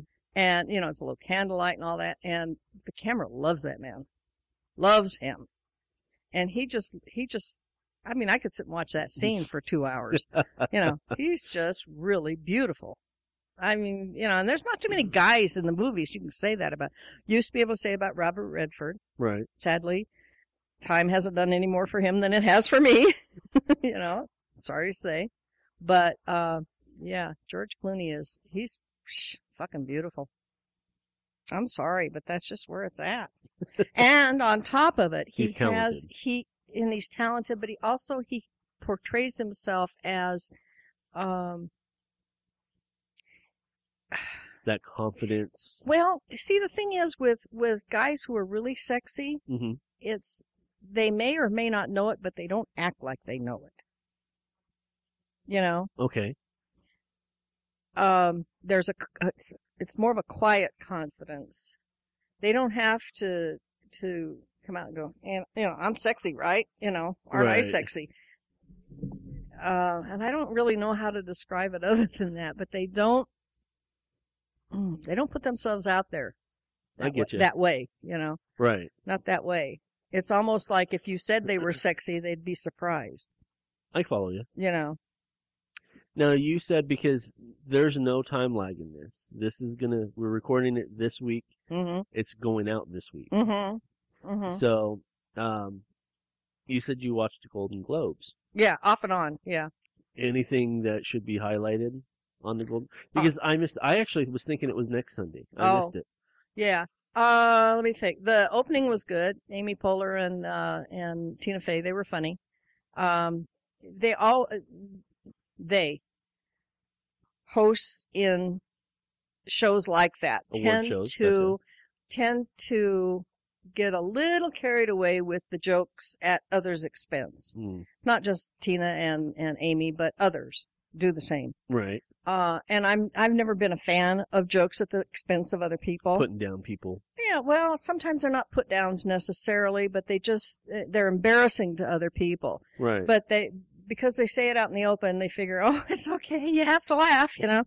But you'd really kind of rather they didn't say some of those things. Um and and uh, again, maybe I'm more prudish than I think I am, but I thought I thought some of them were a little inappropriate, but that's how I remembered who um uh, Jonah Hill was too, because they showed a picture of him while they were talking about his role in a recent movie, Mm. the name of which escapes me, or I would say it. Um, The World's End. No, no, no. That's that's with. Um, this is the end. Is it that one? I, think? don't think so. I don't think so. I don't remember, to be really truthfully honest. But in any case, um, as far as who won what, Uh-huh. you know, um, I I didn't have anybody particularly in mind that I wanted to win, Uh huh. except I wanted the woman in Nebraska, the older lady. What the hell's her name? I just I didn't know it before last night, and then I just caught it again last night. I want to say it's like Sophia or Sophie or or something like that. Jesus. And what did she play in? She she played a she played an older woman in Nebraska. Is a movie. It's um Is that new? yeah. I haven't even heard of it. It's uh, I identify with her because she has a potty mouth, and I like that about old ladies. Um, and she's about my age, but she's been an actress for a long time. She was actually on the stage for a while. Um, oh God, I hate having a shitty memory. I didn't used to. You know, I used to crap up here. What now does it's she- just what does all she look fucking like? rust. Um, what does she look like? Yeah, she's short hair. Um, some people would say she's a little on the pudgy side. Um, and if you read off a couple of na- she's she's got to be in the first four or five people in it, ladies or women. Uh, If you read off a name or two, I can tell you. okay, I'm looking for women's name. She, Bruce Dern is in it. June Squab. Yeah, that's her. That's her. Uh, where the hell did I get? What did I think it was? Well, anyhow, I wanted her to win because I liked. Because she played Kate Her. Grant in the movie. Okay. Okay, I know who she is. Okay. Okay. and she has uh she has quite a history in the theater the the theater as well as movies okay Uh-huh. like broadway stage theater she was in um She's been in 41 movies. and if you go to her theatrical career you'll see she god damn it she was she played somebody oh hell She actually didn't start uh, acting, you Mhm. know, in front of the camera until 1990. okay go back to her broadway It doesn't list Broadway. Well, go to her, go to her, uh, not movie career, but her career. Don't they have her? Just her? This is just her. Don't they say anything about her theatrical career? Uh, let's see, November 6th, 1929, in Illinois, United States. Uh, let's just jump over to her full biography. and see There what you it go. says. That'll have it. You know, all her body of work. They usually show a body of work for these people. Usually. But not now when I need 'em to. Of course not. Figures, huh? Yeah. And if I could remember the play, I could remember who it was she played. They since made a, a movie of it too, but I can't. Let's see. Let me see what else I'm while I'm doing this here. Well, anyhow, uh, I wanted her to win just because I had seen an interview with her on CBS's Sunday Morning Show, and I found her attractive, interesting in a- in a not a, I don't mean attractive in that way, but I mean you know I was interested by her personality. Right. It was fun to watch her. Uh, Mo Rocca interviewed her on the show, and it was it was it was entertaining. I enjoyed it. So because of that, I sort of had a vested interest in whether or not she would win for Best Supporting Actress. She did not. I was not happy. not that whoever did win shouldn't have. I Right. just I wanted her to win, you know, because I kind of knew her work a little bit. I hadn't any particular interest in any of the movies uh, that are Hmm. up for nomination or any of the actors that were up for. I kind of wanted ha- Tom Hanks to win for his movie, uh, Mr. Phillips, I think it's called. Uh huh. Uh, just- Captain Phillips. yeah, because I like him, uh, Hanks. You know, I think he can do no wrong professionally. Right. Um, Well, even in real life, he does. He's He not. one of seems to be these- a nice guy, yeah. he's not one of these. Uh, it doesn't seem to be a no. jerk. No. What else have you got there? Anything? Just so happens, I went to Wikipedia. ah, Wiki. Good Wiki. Uh, and it says June got her break in New York by leading the role of Deuce in The Boyfriends off Broadway in 1958. And in 1959, she performed an off Broadway, uh, what is that? Lend Me an Ear, starring Elizabeth Allen. She made her Broadway debut in the original production of Gypsy. That's that's the one. That's the one you think about, Gypsy? That's the one I'm thinking of. She played She played Ethel Merman. Merriman. no, Gypsy's about Gypsy Rose Lee. She may have had Ethel Oh, s- Merman's part. No, no, no. She starred, um, starred with Eth- Ethel Merman. Or Uh, what was the part she played in Ah. Gypsy?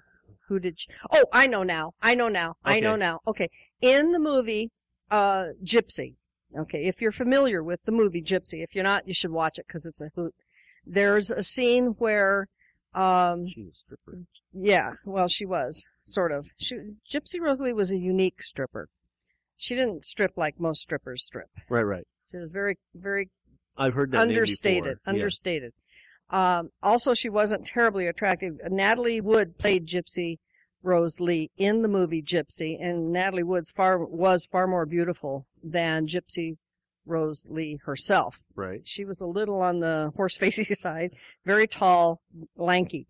Anyhow, um, in the one part of the movie, Gypsy, uh, the troupe, which included Gypsy Rosalie, her mother, who was played by Roz Russell, and their little troupe of girls that, that made up their act, Mhm. so to speak, got booked into a strip joint.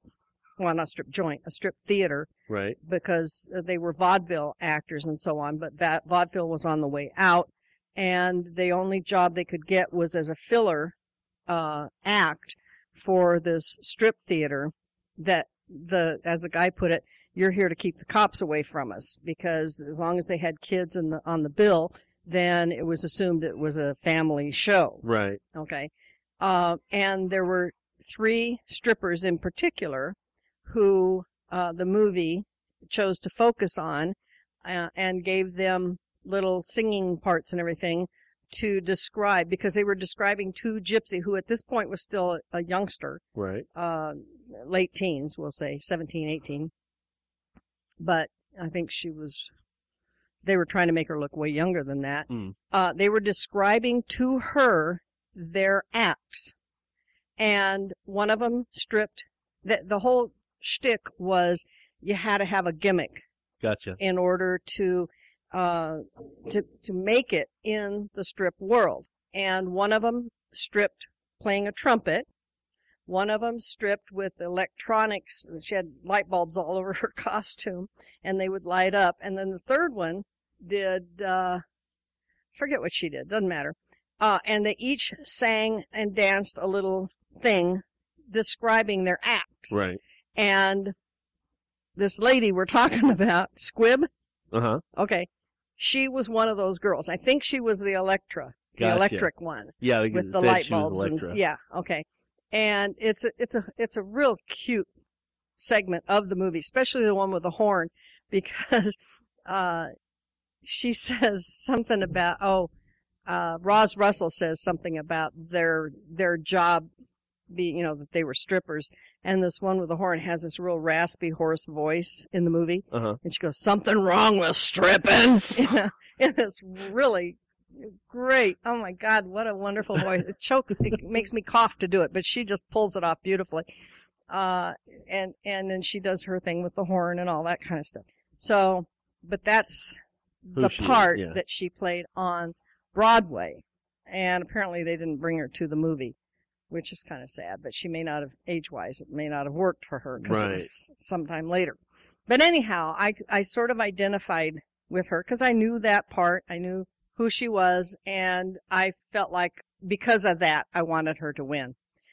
As far as who did win, they're probably just as well qualified and Right. just as, you know, like I said, I, I'm, I wasn't all that caught up in any of the movies, particularly Mhm. like Frozen one for the animated We seen that. and was Lacey cute. said she liked it a Yeah. lot. I didn't see it, but I did see Despicable Me too, and I loved it. But then I'm a I'm a minion freak. I love those little guys; they're so cute. Um, so again, I did I couldn't say, oh, it shouldn't have won because I didn't see it. Right. You know. Um, so as far as who won and who didn't win and all that, it's you know it's also kind of politically charged atmosphere anyhow. Yeah.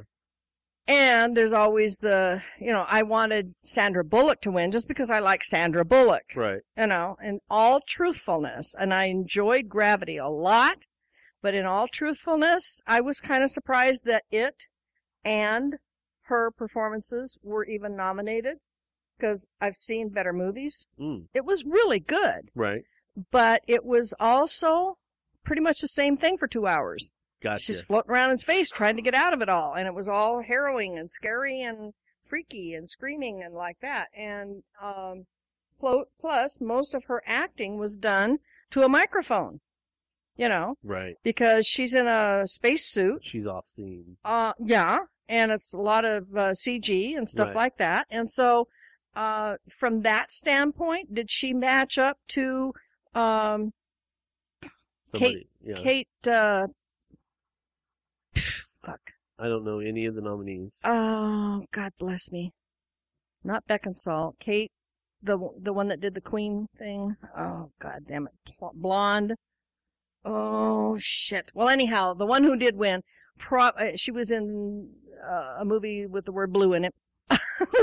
Something uh, about her acting Uh huh. got everybody's attention, and and she probably had to work a whole lot more than Sandra. And I love Sandra Bullock to pieces. Don't get me wrong, okay, but she probably had to work a lot harder than Sandra had to. Right. So the fact that she was nominated was because it's a, sort of a surprise to me, frankly.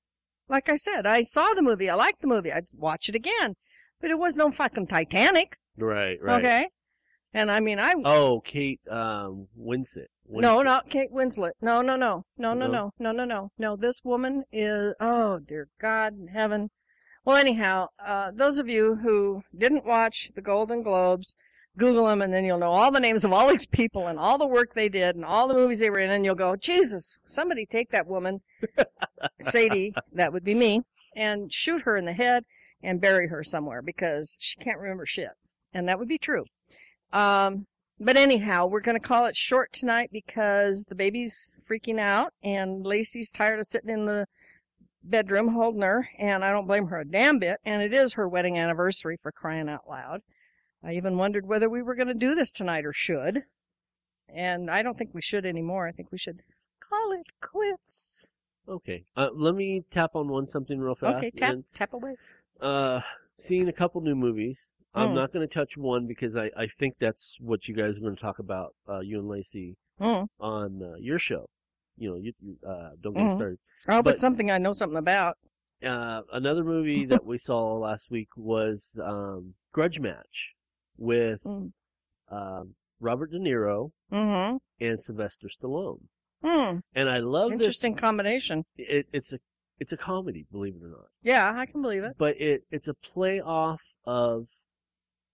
It, they're not the character. They're not verbally the characters. Like he, he's not Rocky Balboa, but Right. the way he portrays or he is portrayed, the way he acts, the the dialogue that he uses is Mhm. Rocky Balboa and Mm. Rocky. Mm-hmm. And with Robert De Niro, same thing. Yeah. He plays um, fuck, Like what's his name? Taxi driver. no, no, no. Ra- Raging Bull's the movie, Oh, oh, oh. but I was trying to think of the character's name. Beats me. And they they put them together. They're actually in the ring. They're boxing. And Really? it- How it- funny. It was just. I know that they were trying to go for like an emotional kind of kind of tug. Uh, you know, there It at wasn't the meant to end. be funny movie. that part where they were fighting. Oh, oh. Uh, I, I think they were trying to hit, you know, the Yeah. emotion, but I was just hysterically laughing because I remember, you know, Rocky Balboa, big and buff, and his arms are as Oh big yeah, as my beating fucking meat head. and stuff like yeah. that. Not his meat Oh, well, there's a necessarily, scene. but There's a somebody's scene meat. in there. yeah. Um, they're training and they're walking through a meat hanger, Yeah. and he sees. a- You, know, sure this wasn't meant to be funny? Well, and most of it it's it's under a comedy. Oh, but just okay, that yeah, scene when they yeah, were fighting yeah. wasn't supposed to be funny. Oh, okay. Anyway, um, he sees the meat hanging there in, the, Yeah. in the meat locker, and he draws his arm back Yeah. to hit it. And He's right about to hit it, and then his trainer comes out and he goes, "Stop! Stop! Stop! What are you doing?" You're gonna break your hand. yeah, So- that's funny.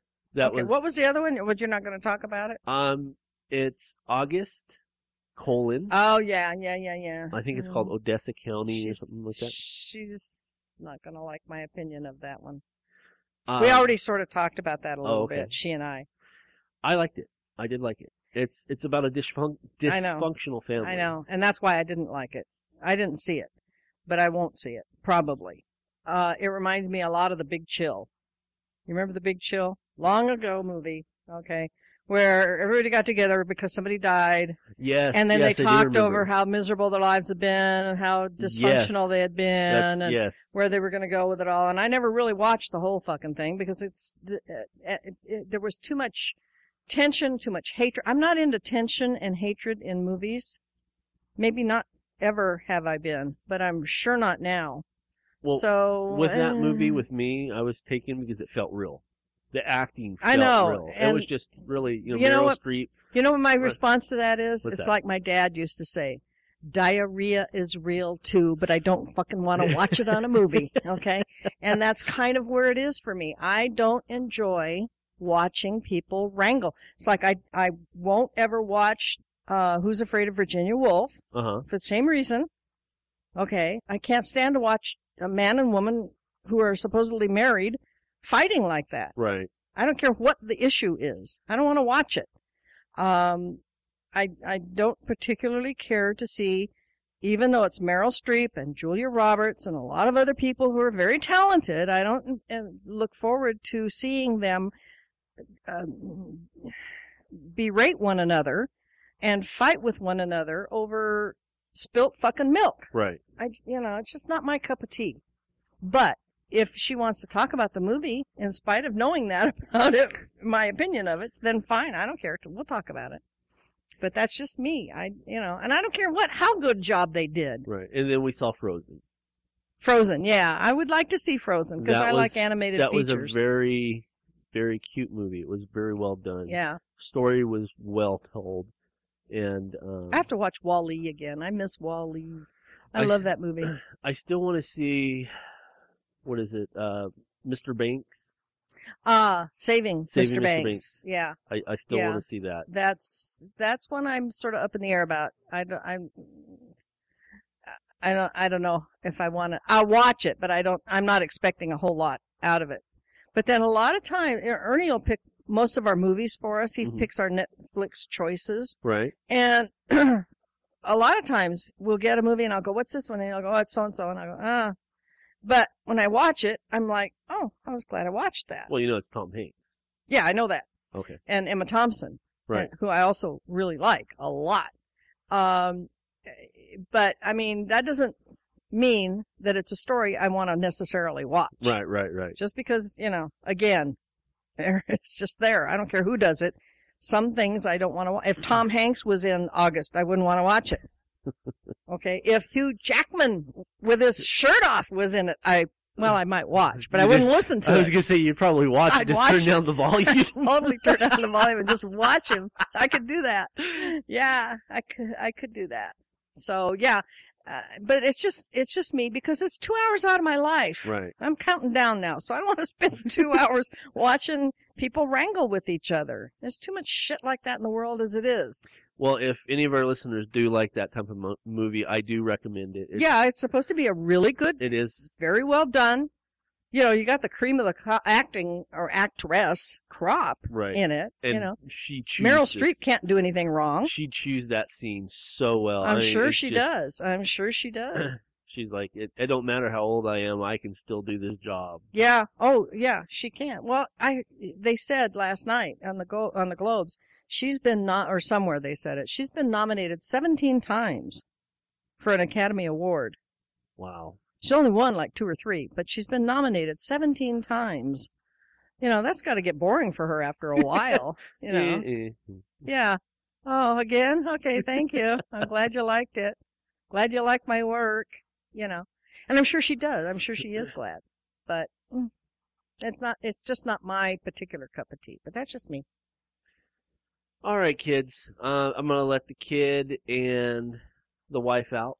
I think and- that would be a noble gesture on your part. And because today is our anniversary, she Yes. does. She doesn't have to cook today. Yay. I'm gonna go. We already talked about what we're getting for dinner. I'm gonna Cool. go out and get dinner for us. Good man. Good man. So for this week, I am David K. Montoya, And I am S. Sadie Burbank. and you heard what we think about Hollywood, which was actually unplanned. yeah. And now I you don't know. even remember where we started out. I don't know. I, Good I night. walked all over your last line. I'm sorry. It's okay. Good and night. now you know that was his last line. Good night. All right, I, I, I, like I said right before we played this, I always enjoy our shows with S. Sadie Burbank. She's just always a blast.